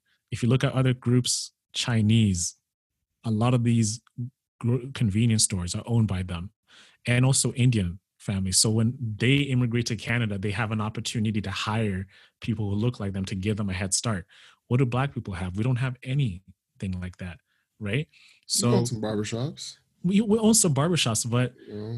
but that is stores. But that is like but we need more of them. We need more businesses which we can employ other people. And it just starts with the home. It starts educating your young kids about financial literacy. You know, as Black people, we're the lowest participants in the stock market. Stock market participation is extremely low, right? Wealth is built through stock market investing and learning about how the stock market works. Because if you invest early on for your family, uh, as a man right now, like, you know, you and I were 26, 27, we're investing our money, we're building this company. We can hire our own kids. We can build this into a massive business. And we pass this down to our families and they come work for the business and they hire other people who look like them. We provide opportunity. So it starts with educating the kids about ownership and thinking like owners and not just thinking like uh, consumers and and putting them in educational positions where they can spot opportunities and build from that because it takes a village. It takes small actions but with small actions they can amount to something big. Most definitely. Really well, well said. Yeah i couldn't agree more. Um need more ownership. Um need more laws put in place. And meaning white people stepping up as well you know um to be an ally in this situation. Um one thing you could do is open up your network you know one thing that's been a consistent thread in our podcast is relationships. Mm-hmm. Everything is built on relationships, you know. Um, so connecting each other with uh, proper relationships that can get people to the next level, you know. So whether it be, sorry, a guest on our pod, on our podcast, you know, if you're, if, for example, or um, a manufacturer for a, a smaller brand so they can expand. Um, one thing that uh, b- blew up Shea Moisture was meeting the one person who was at Walmart who could put shea butter across the nation. You know, um, more people, more connections, more revenue. It's, it's one of the simpler things um, that can make a stronger difference. So uh, we have a lot of our white um, audience who are asking, what can I do? Well, one thing you can do is open up your network. You can share content on social media, um, but share it in a meaningful way, which means posting actual videos and images, not just stories um, or quick hits of content, actual videos where people can get a uh, deep dive into what um, you're promoting and put their dollars behind it. For one, um, well, that's just how you could, could add to entrepreneurship. We'll get into that and then the questions though. I'm excited for it. Um, yeah, man. And um, yeah, like when we talk about relationships, mm-hmm. also opportunities, bro. You know, if mm-hmm. you have a positioning opening at work and you think about people you know reach out to your your your black friends 1st mm-hmm. see hey like there's an opening at work i think you're great at this position um i think you'd be great for it so not saying just give handouts, but make sure like the person you are is qualified, but make sure that person is a black individual because they don't have that opportunity. They don't have access to get in that place because they're black. So make sure that you're providing these opportunities because one thing that stops black people is getting an in. And everybody white always has an in. First and foremost, you're white. You automatic you automatically get an in. And if you think this is not important, ask yourself why are there black groups, black lawyers of so uh, XXX, or doctors, black doctors, XXX. On Facebook, or, on online, on LinkedIn. Exactly. Gotcha. Right? Yeah. Black fashion designers of Ryerson or whatever. Why yeah. is there black societies everywhere in the world? Is because there's a lack of ins, like in, like I need an in to that organization. So if you black man get in there, you black woman get in there, I expect you to return the favor back. So that's why like they're they're forming these groups to get because to crack into white spaces is, is extremely difficult. It's extremely difficult because there's no person in there that looks like them. So when a black person gets in there, they want another black person to bring them back. But white people, you can do this by helping black person, a black person by first thinking of a person of color to bring on board when that position is opened. Yeah. Um a qualified person, most mm-hmm. definitely. Um, also, when you're in the workplace and you hear of something being executed that doesn't sound right, um, you know, speak up. Speak up. Speak out, man. Um, if you think that it would, you take offense to it if it were you, um, have that empathy to think, well, if, they, if I don't like this happen to me, then they should wouldn't like happen to them. Um, sometimes you might not be the person in the room, so invite that person into the room.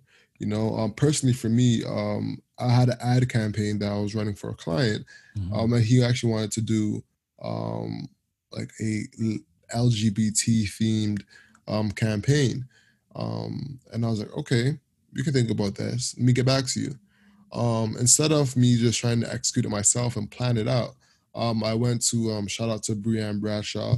Um, I, I said, hey, let's grab a coffee and let's talk about this. You know, this could be an opportunity for you. I'd like to bring you into the room and, and have you at the table uh, to say, all right, this is what you want to execute. This is unethical, or this is ethical, but you should go about it doing it in this way. Mm-hmm. So um, we're still highlighting the product that you want to showcase, but doing it in an ethical way. So my group of people won't be offended by it um, and it can make the most money. Um, so some of the things to think about, some food for thought when it comes to um, operating on a day-to-day basis. Yeah, and educate yourself. Educating yourself is important too. Um, white people live in a in a space where you know you're living like this is just a daily thing for you. Living, you're you're enjoying your life. You move, you do whatever. There's nothing you really feel uh, that you're being unbothered because that is white privilege, as we said. So just take an initiative to educate yourself with reading about the history, reading about why people are protesting, why, uh, what, how marginalization is like in the workplace. Uh, I mean, how how marginalized groups are in the workspace, and how you can what you can do to make them feel comfortable, because there's something called white fragility, and a lot of white people, it's uncomfortable for them to talk about race. So when a black person tries to educate a white person on race, it's like immediate discomfort, and they don't want to talk about it, and um, they don't, they can't. It's like explaining, you know, talking about these things. It's it's, it's like t- telling a blind person the color red when they've never seen it before. So trying to really talk about it and articulating in a way that you can really simplify it, but really technically describe it puts black people in a position where sometimes they're just like, you know, fuck it. I'm not even gonna bother because you just don't get it. Um, so one thing you can do is educate yourself so you can make that conversation easier with a fellow black person. Yeah. you see that. Um, and for that, we're gonna have some resources in uh, the link below or in the description um, of the podcast with different resources to books, um, phrases used, um, don't where to donate. Uh, this is a, a really big resource on everything you were most likely looking for when it comes to um, just getting educated and unlearning what you might have been taught um, growing up. So make sure you, you check that out. Yeah. So, have you covered everything? Are you ready to get into these white people questions? Um, first, we got to shout out to the people who started Black Lives Matter. Yes. Uh, so, yeah. Let's let's do that. All right. Um, it's actually funny enough. It's actually one of the questions is who started Black Lives Matter. hmm So um, let me get let me pull that up. Man, Black Lives Matter. You, you know I haven't seen in a long time. What's Um, what's it? Uh, DeRay is DeRay Mc- Davis? McKesson. McKesson. Yeah, McKesson, man. he's kind of been. Uh, he's been quiet. Like I haven't seen him out here. You know, like he's been really mum. this is your Hey, new dude. word, eh? Is the new word, bro. I'm giving you some game, bro. Don't Okay. kill me. All right, man. So let me not be mom. Um, Yeah. well, Black Lives Matter comes from um Alicia Garza and Patrisse Cullors, um, and um Opal Tometi. I hope I'm pronouncing the name right. Um, basically, they created a Black Senate political will and movement, building uh, projects, uh, building a project called Black Lives Matter. Um, it was a response into the acquittal of Trayvon Martin's murderer, George Zimmerman. Um, basically, that was the answer to the first question. What, Mhm. where does Black Lives Matter come from? Um, so let's get into more of these white people questions. Yeah. So, um, did we address where these questions came from, bro?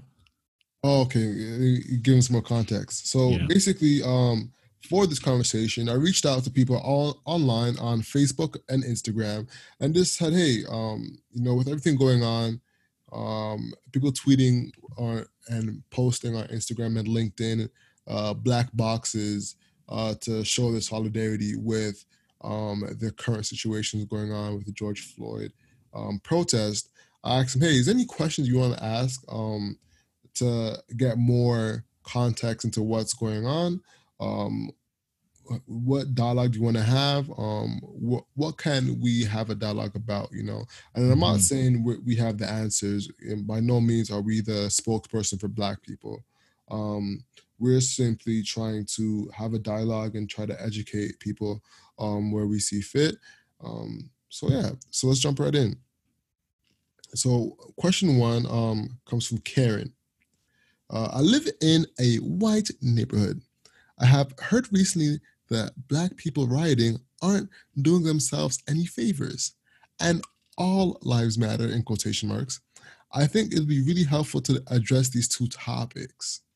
So we kind of we definitely dug into this in the in the pod earlier, so we don't have to dive too deep here Mhm. um, black people writing um, are doing themselves any favors. Um, one is garnered a ton of attention um, towards the George Floyd um, murders with um, um, getting the cops arrested and um, getting them charged.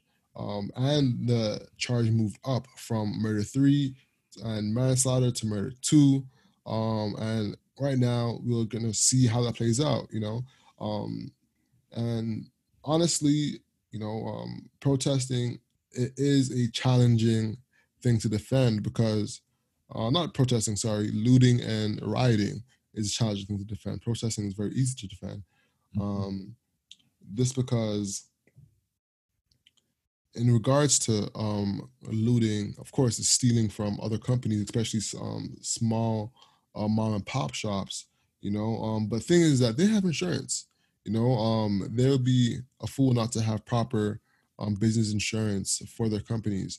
You know, but there's actual lives being lost, and it's important that we don't just focus on the um, effects. We focus on the cause.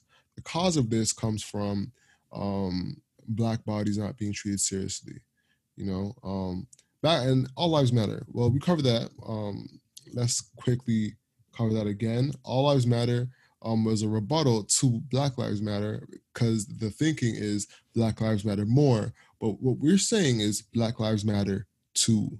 Um, just saying that Black people need to be treated equally with other races. Um, so that's what that is. And also, uh, just to add on to that, mm-hmm. this whole black people aren't doing them writing, aren't doing themselves any favors and looting. You also got to understand white people stole everything, right? So this whole thing about oh they're stealing, they're doing whatever. How about you ask yourself like what you stole from many different groups? How about you, you ask yourself, yo, you know you stole this land from native people, right? You know you stole a lot of creations which were made by black people and you claim them as yours and they never got any credit, how about we start there? How about you stole people's livelihoods, not, not livelihoods, but you stole their bodies from Africa and you brought them here and you stole free labor for 400 years. How about we start there? Right? So before you start saying you stole they're stealing, they're doing everything. Check check your history first and ask who's the bigger looter out of all historically when it comes to history. And now we're talking about history. It's white people. They stole land. They stole labor for 400 years. They used this labor. They enslaved people and they kept them marginalized for hundreds of years and you're getting frustrated just because a target is being rioted, which is highly insured, and they can easily build that thing back up in three weeks. Yep, and it's also getting the attention of the corporate companies um, that have the attention of people who can um, enact change. You know, so we'll see how it plays out. You know, right now it's mm-hmm. actually too early to see to say how well the riots have um, been for um, creating success and fighting the racism in America. So we have to wait it out and see. We have to wait it out, see how. But I'm happy that it's making people feel uncomfortable because you're taking notice, and that's what people have. Black people have wanted is for you to take notice, and if you're uncomfortable by it, good. We've accomplished our mission. All right, next question. Let's go. Next question. Let's do uh, it. I'm a white female who grew up in suburbia. We loved everyone no matter what their skin color was.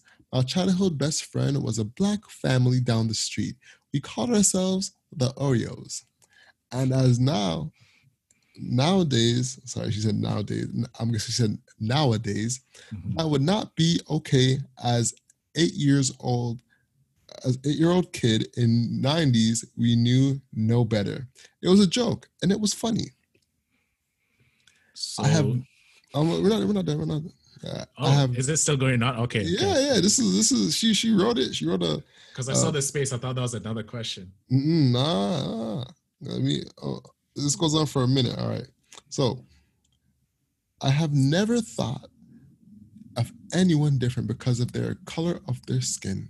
I admire. I admit I have white privilege, and not because I am a racist. Uh, it's just with just what comes with the color of my skin. I have never had to see a cop or fear for my life. I never had to worry about that. And as my heart breaks, and guys, I'm reading this. This quickly break. I, am reading this as she's she's typing it. This was sent straight off Messenger, so uh, yeah, bear with me.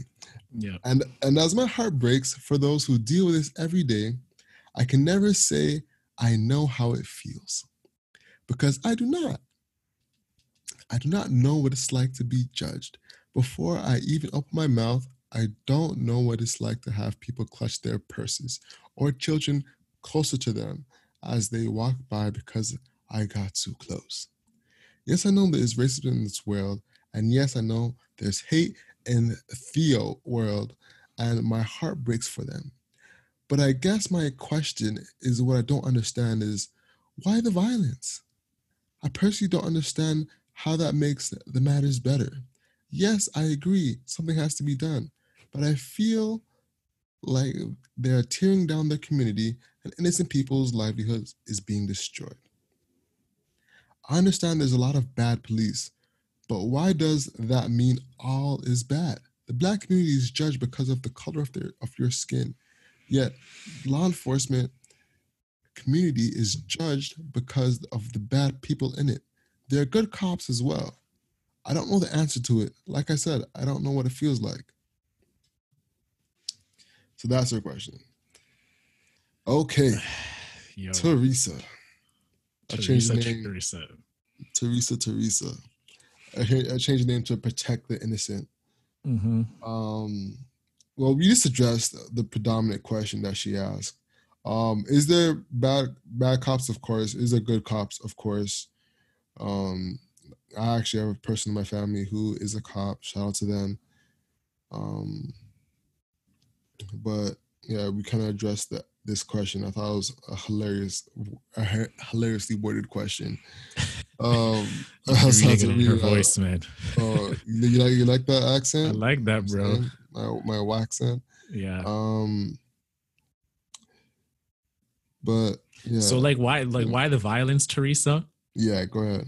Why the violence? I mean, you have to understand, Teresa, that if you have been protesting peacefully, so historically, as I mentioned before, there's been a lot of peaceful protests. That's how it started. I mean, black people just don't come out and, or any human who's upset about something, uh, start immediately raging out.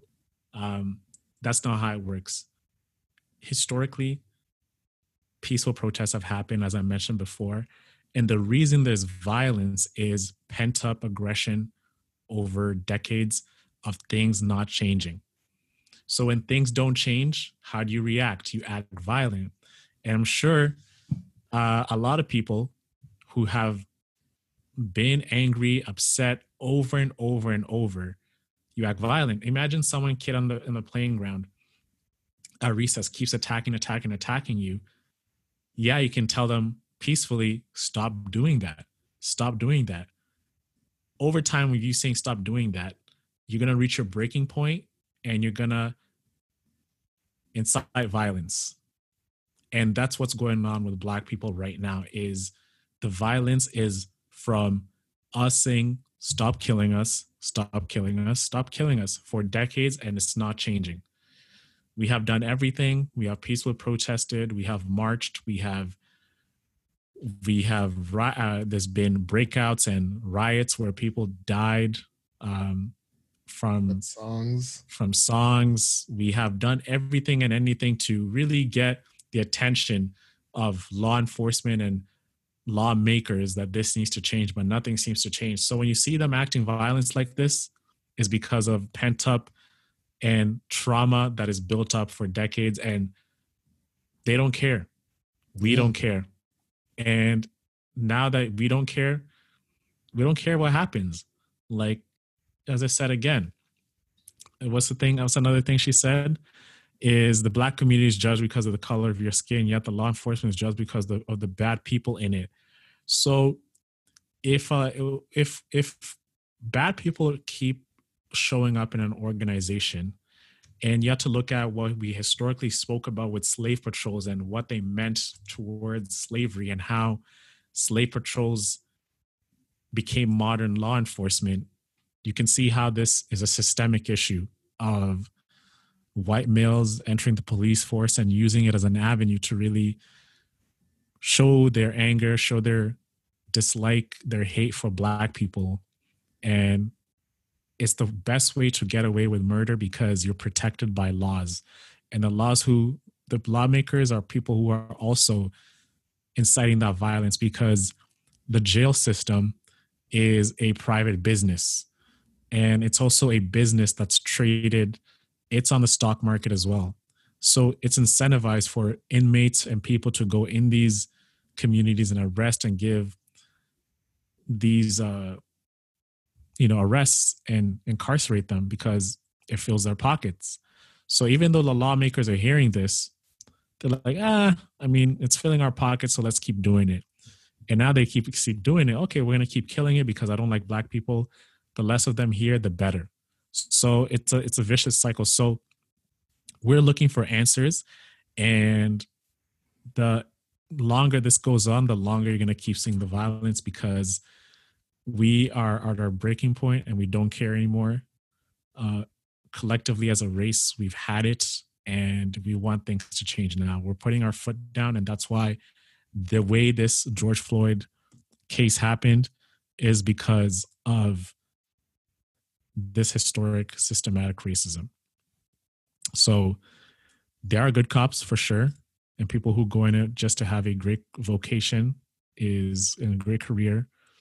But hey, a majority of these people see it as a way to commit crime and and be bad people and they're it for other cops but it takes the whole cops to really make change so there you go it's the system the system of being a cop was created like we mentioned out of um uh, out of evil you know so now addressing it, it needs restructuring to adjust to modern society at mm-hmm. the end of the day um the origins of what cops believe it to be um, are rooted in good, you know, and, and law and order. But unfortunately, the system that is created around it, the system of having to meet quotas at the end of the month and leveraging poor communities to uh, meet those quotas or stay overtime um, just to get make more money, um, and leverage the poor people and the quotas at the end of the month at, to get to work overtime to hit those goals so you can make more money as a cop is a flawed system and it perpetuates the uh, lessening of black lives so it needs needs to be changed it needs to be reassessed and um, restructured from the ground up all right. mm-hmm. Next question. Gabriel, first, in your opinion, what is the best way for white people to support the BLM movement and the allies? Secondly, I think a lot of white people struggle to acknowledge the privilege they have, and white privilege is very real. So, my question is how would you explain white privilege to a person who feels this way? All right, so we kind of we definitely answered the second question, so we're just gonna skip over that. Um, for the first, well, what did they say? like the white the white privilege, right? Yeah. So how do you explain white privilege for a person we, feels this answered, way? We answered this like three times, bro. We did, but let me let me let, me give another example because there's another example uh, sure. we have here, right? Okay, go ahead. So, um, you have to see white privilege as the new normal again. So it's like products. You go to the grocery store. There's a variety of food options that reflect the cultural traditions of white people. That's white privilege. So white people they they move through the world uh, with an expectation that their needs already readily met, and people of color and black people move through the world knowing that their needs are on the margins. So recognizing this means that that's where the gap exists, and that's why you live in a white society. And lastly, is the benefit of the doubt positive portrayals of people who look like them on the news, on TV, and shows and movies. Uh, it's all white. Uh, they're treated as individuals uh, rather than as a representative of a stereotyped racial identity.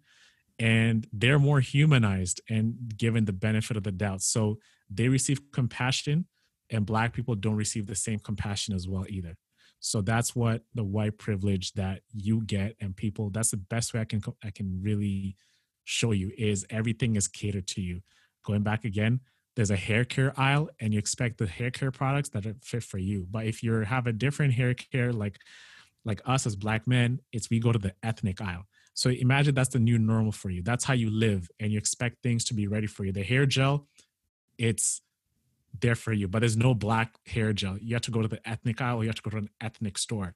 So everything is catered for you because you're white and this is what that privilege you're living in is and that's how you recognize that white privilege nice yes um, for now what are the best ways that people can support the blm movement? So in the description we're to have a resource for you uh, that has donation links that has um, terminologies books podcasts movies tv shows to watch that can help you unlearn um, the teachings that you might have been taught um, and it could be affecting your life. And assisting in being a part of the BLM movement and to be an ally. Three main ways you can support the BLM movement or just Black people overall is one by Black economics. That means, like we mentioned earlier, um, extending your um, network to Black people, showcasing Black businesses, and putting your dollars towards Black businesses. Now, number two is supporting Black art. Art is a representation of the time, and art lasts a lifetime, more than a lifetime.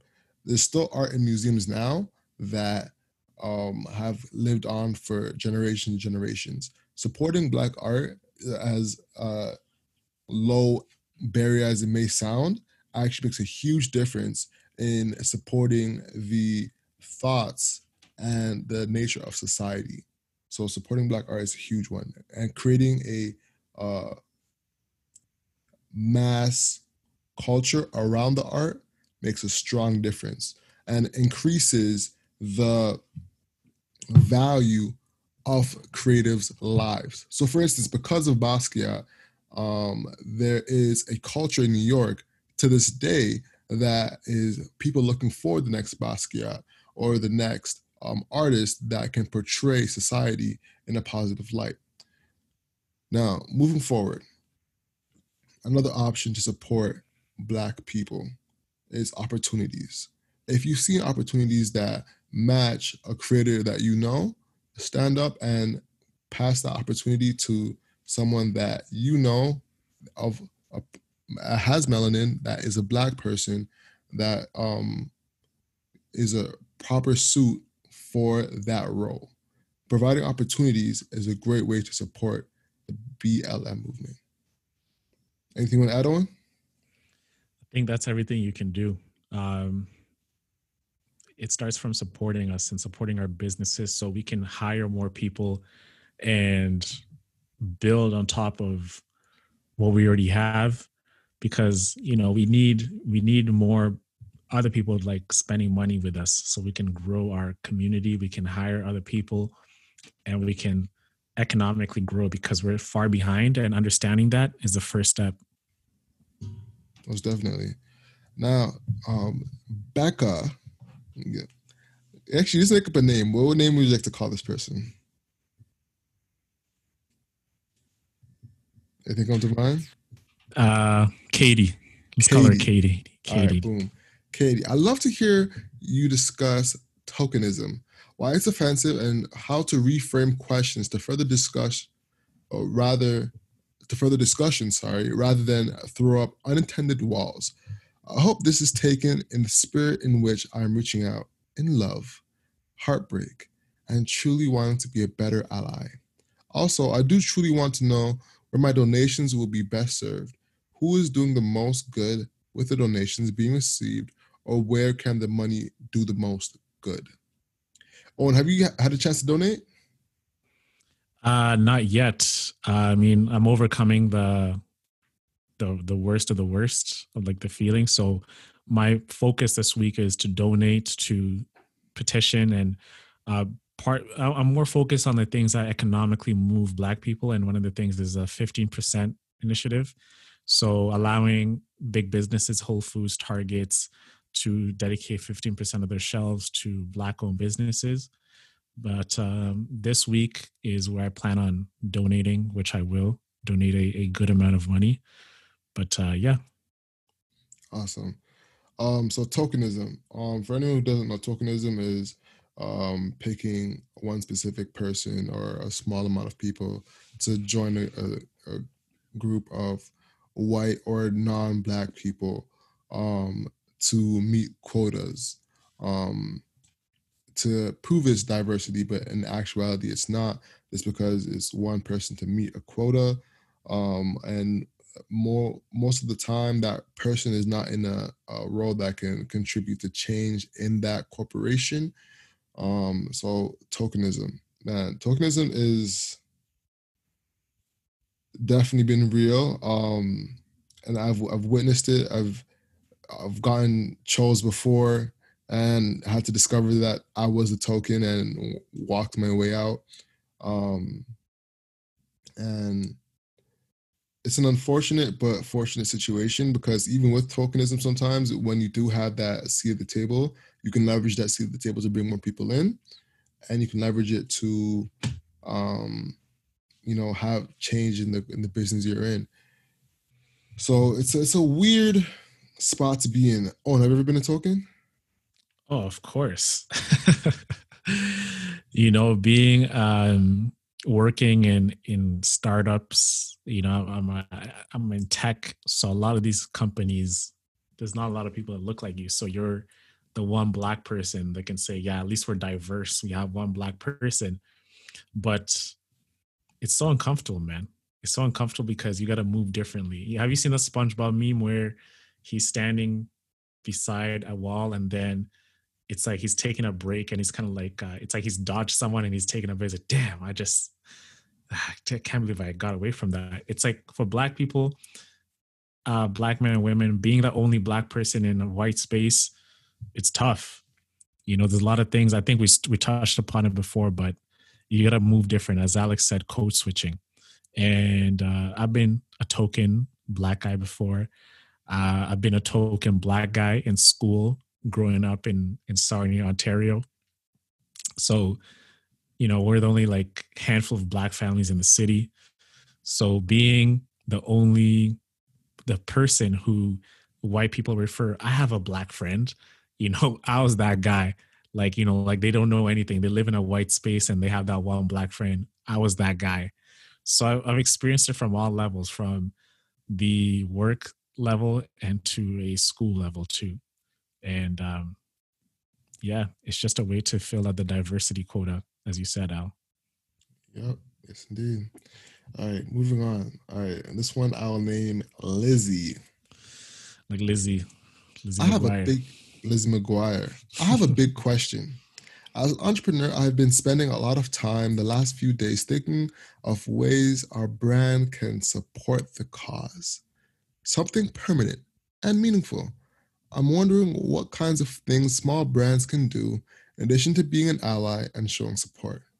I ordered a bunch of black wire to make uh, these rings, and I'm going to offer for free them for free for people to wear as a symbol of support.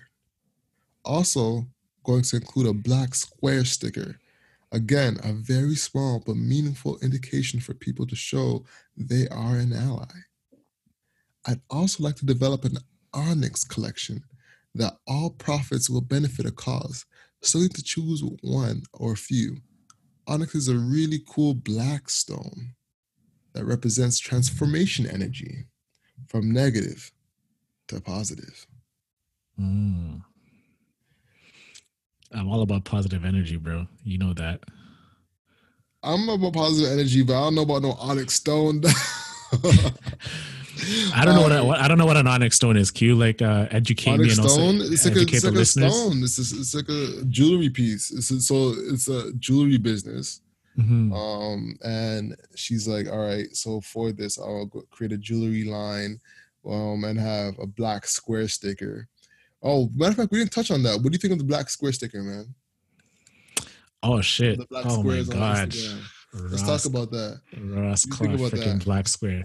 Yo, okay the, the, the thing about the black square um first and foremost i want to applaud everybody who posted a black square i mean it showed that you really cared uh, and you really are you know being an allyship with black people but i just felt as if it was a quick way just to really post something and my friend simi tweeted something that i totally agree with let me read out her tweet uh, she was saying that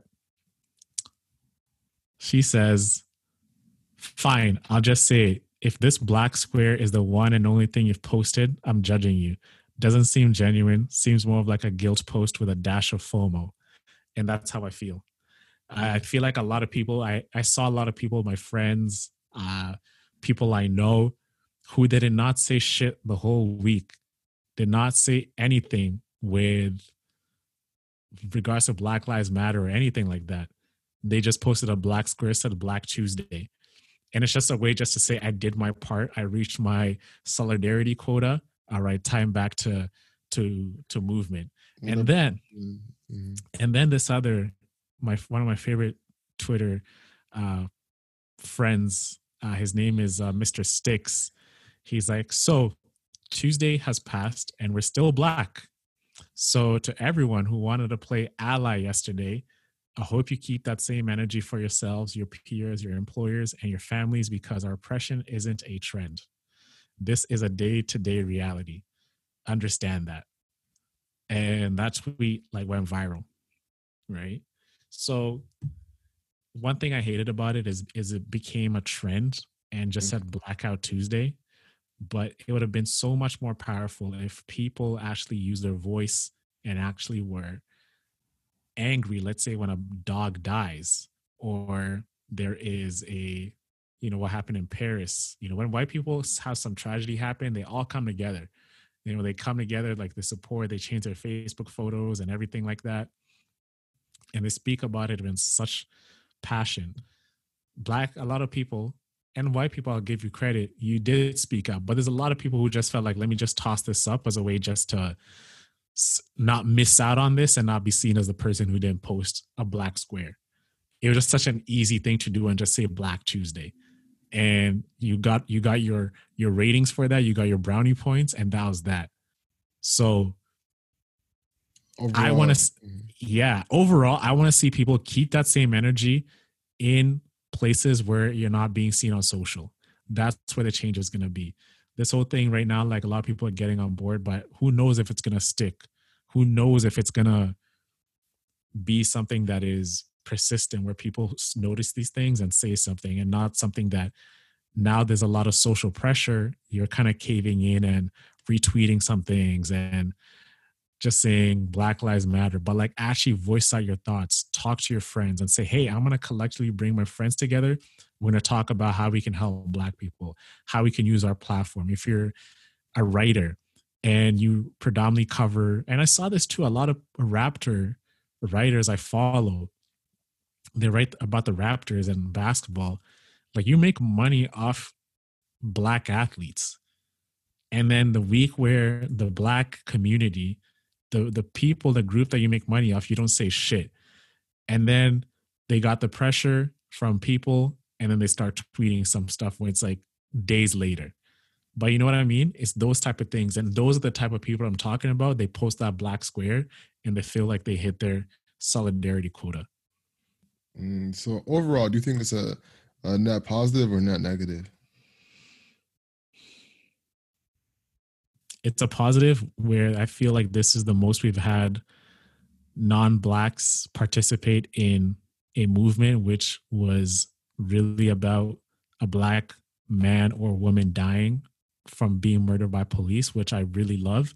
But overall i still feel as if like it's an in between i'll give it like a a b minus i'd say because i don't feel like as if people really truly voiced out how they felt. They just kind of did it just for not missing out. So it's like a quasi net positive, I'd say. Yeah, uh, I, I can agree. I think it's a net positive. Um, I think right now the follow up is needed. Is is, is what's uh, is, is, the necessity.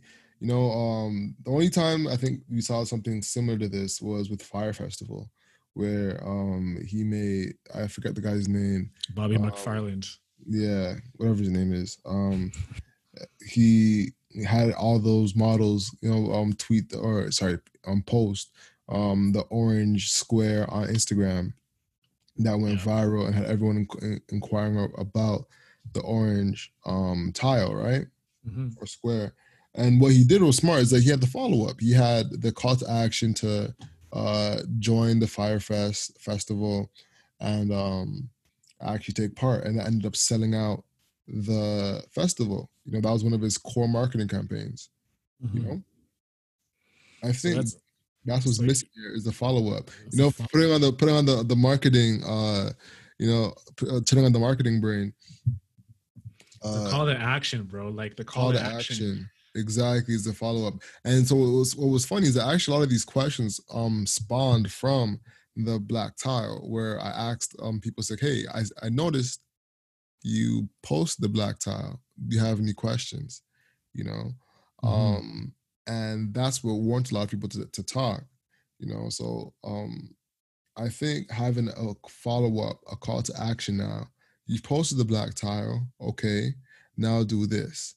You know, Mhm. looking at it as a top of funnel, going to going back into marketing, a top of funnel action, or you have someone do something small to end up with a bigger change, you Mhm. know, um, or to convert them, you know. So now they realize, like a lot of people that were in the middle uh, posted this tile to uh, fit in, you know, f- have the FOMO, like you said.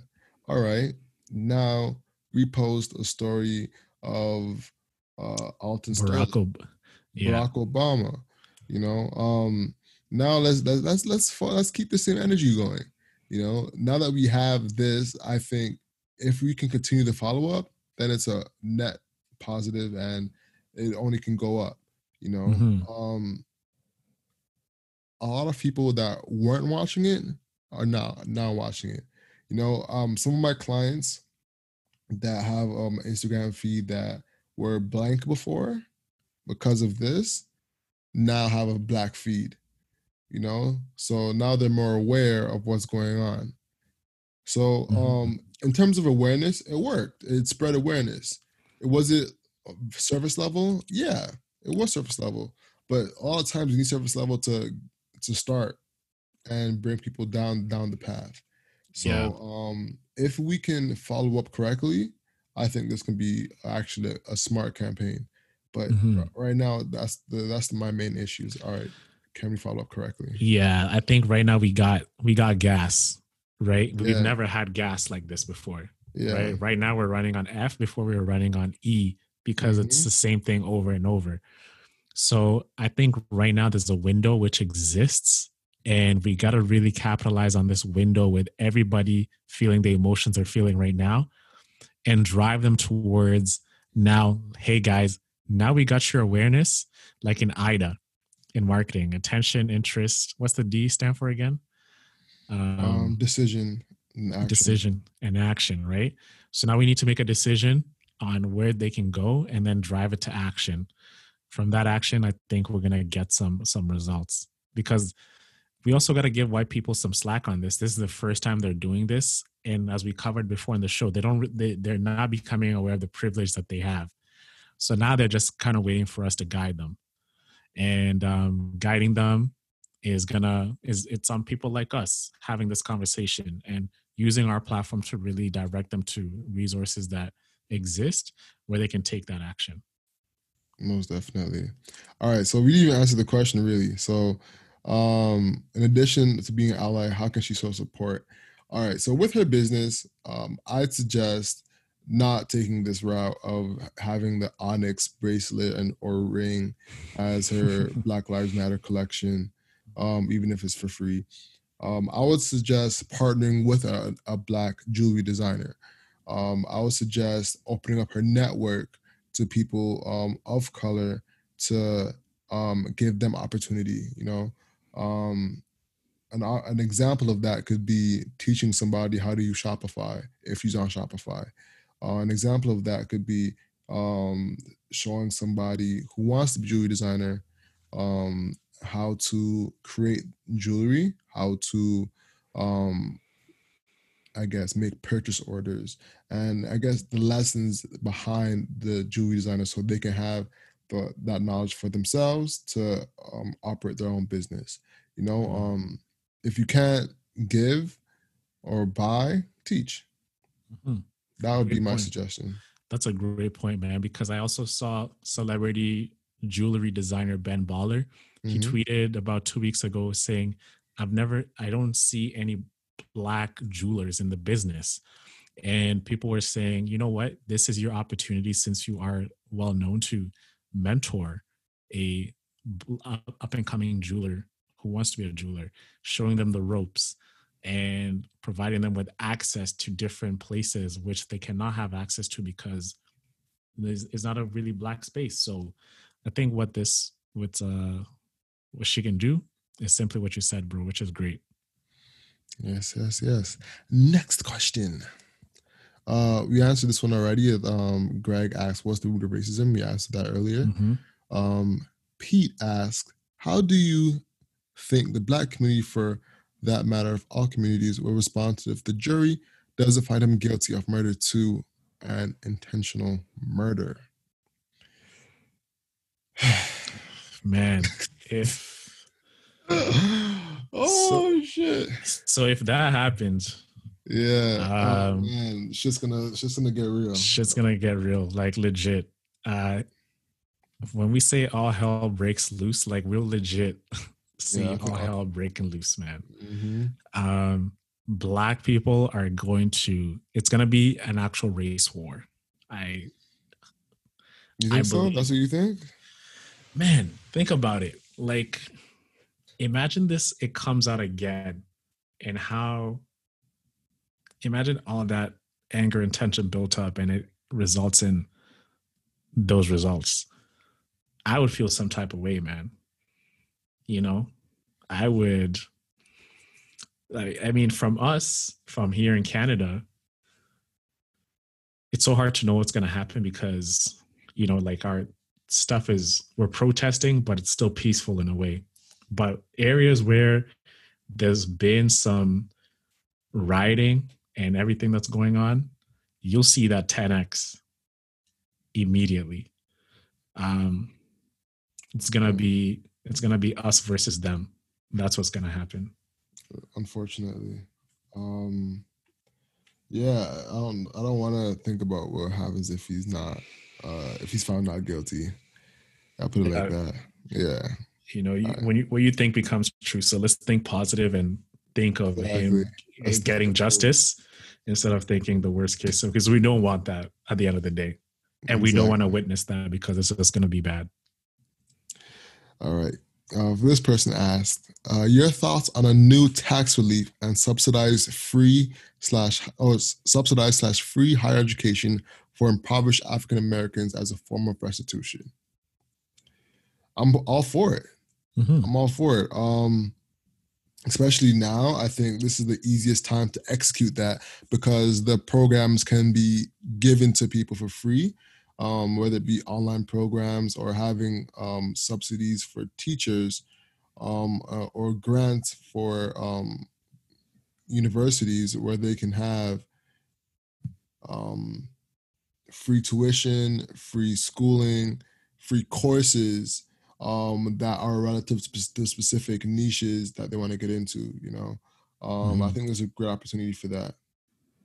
Yeah, I, I feel like that is a great opportunity.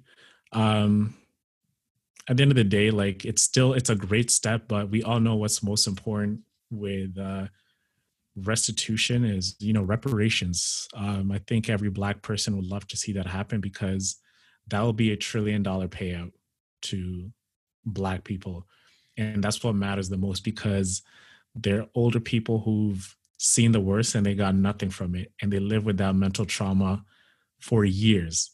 So education is great, but let's think about what's important here is we still have a bill on building America, and that is in the trillions of dollars, and that needs to be paid up.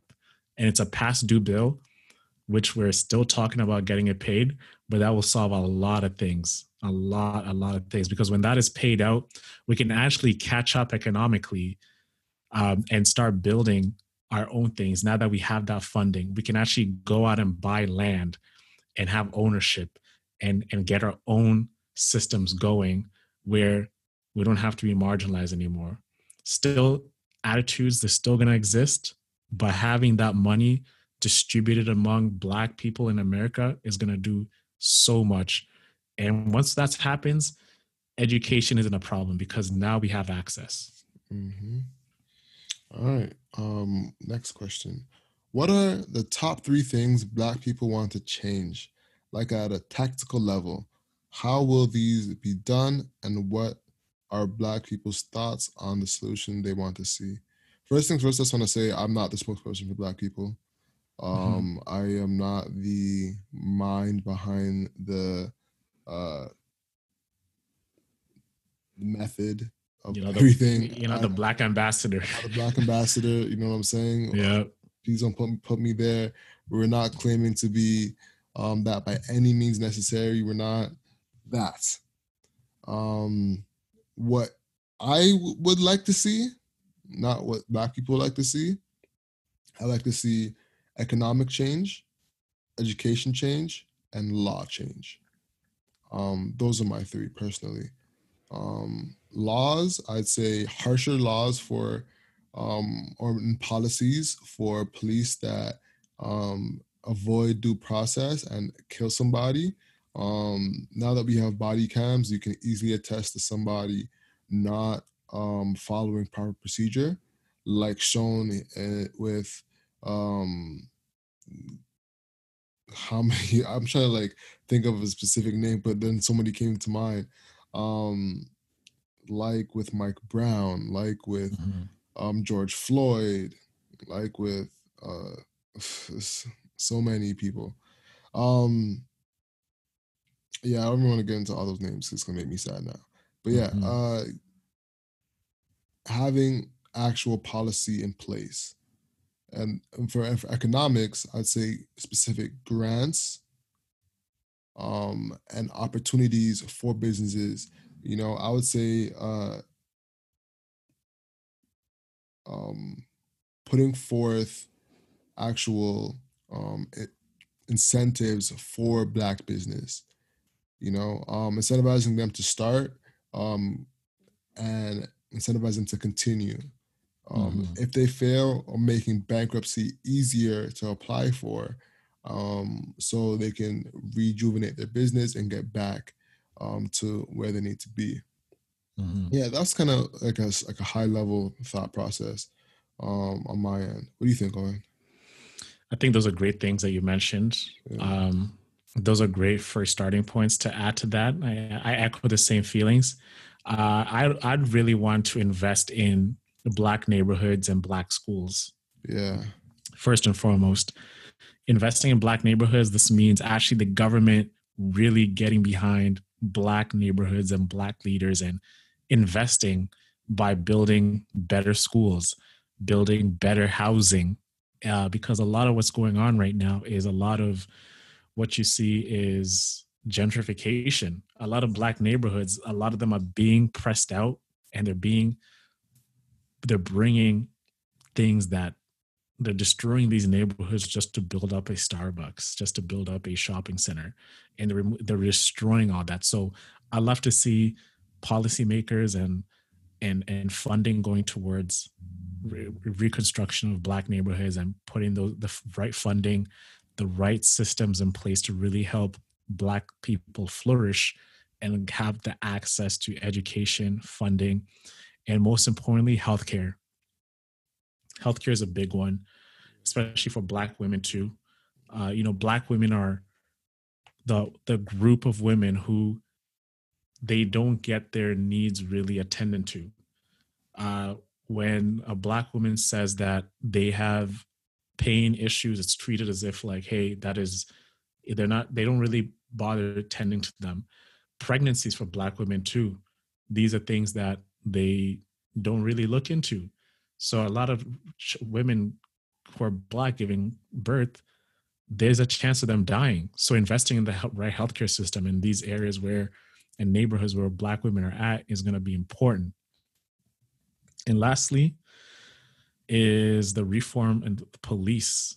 If you know something needs to change from that level, if it's reform some type of way or how people become police, because we have to look at how do you become a police officer compared to being a doctor, right? Being a doctor, you go to, through rigorous schooling to become a doctor, but then to become a cop here uh, in Ontario is like police foundations, and then a couple more things. You do some gun training, but they don't really look. I mean, I know they do psychological training, but they don't really do a deep background check of why, you know, they these men and women are right. So doing that is going to be a big thing, and then finding reasons.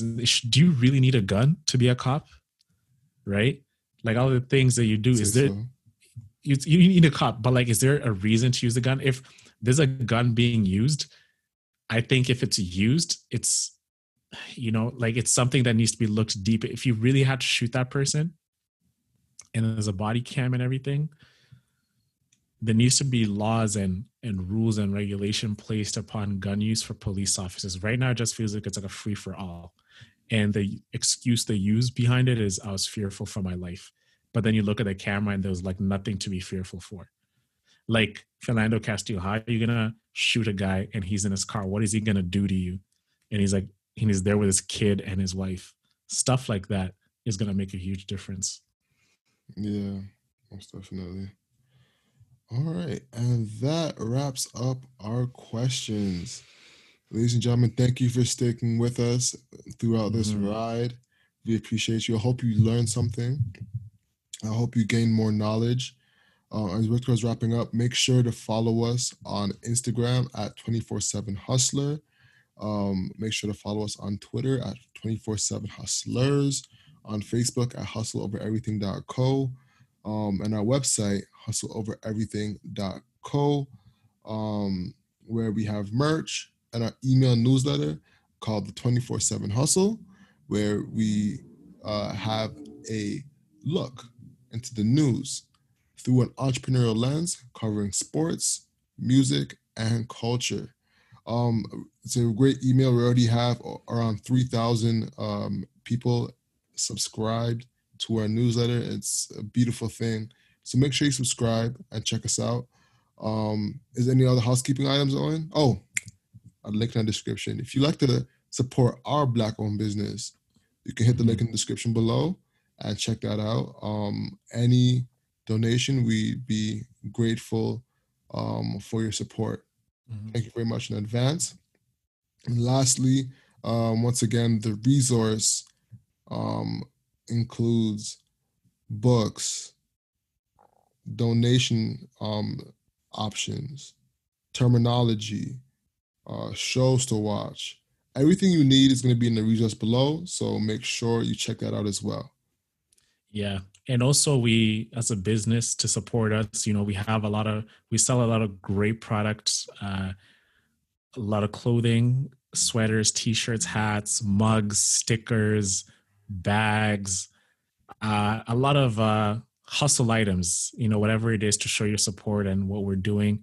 I would really love to have that support and just sharing. I think, you know, we we spend a lot of time creating this content and everything we do what can really help us is just sharing that content out with people and just buying uh, our our product. Uh, we're not begging you, but we strongly ask for you to to look into it and, and just support because it takes a it takes it takes some time to really get this stuff out and uh, we'll definitely appreciate your help uh, by supporting that and sharing and sharing this podcast as well because uh, this is a conversation we need to have. And you know we had this conversation. So we'd love for you to share it as well. If you help if it helped you it can help someone else as well. Most definitely. If you posted the black square share this conversation. Mm-hmm. most definitely. Well yeah. ladies and gentlemen i'm alexander. I'm owen osinde. And this is the hustle over everything podcast. We'll Peace. talk to you soon. Peace out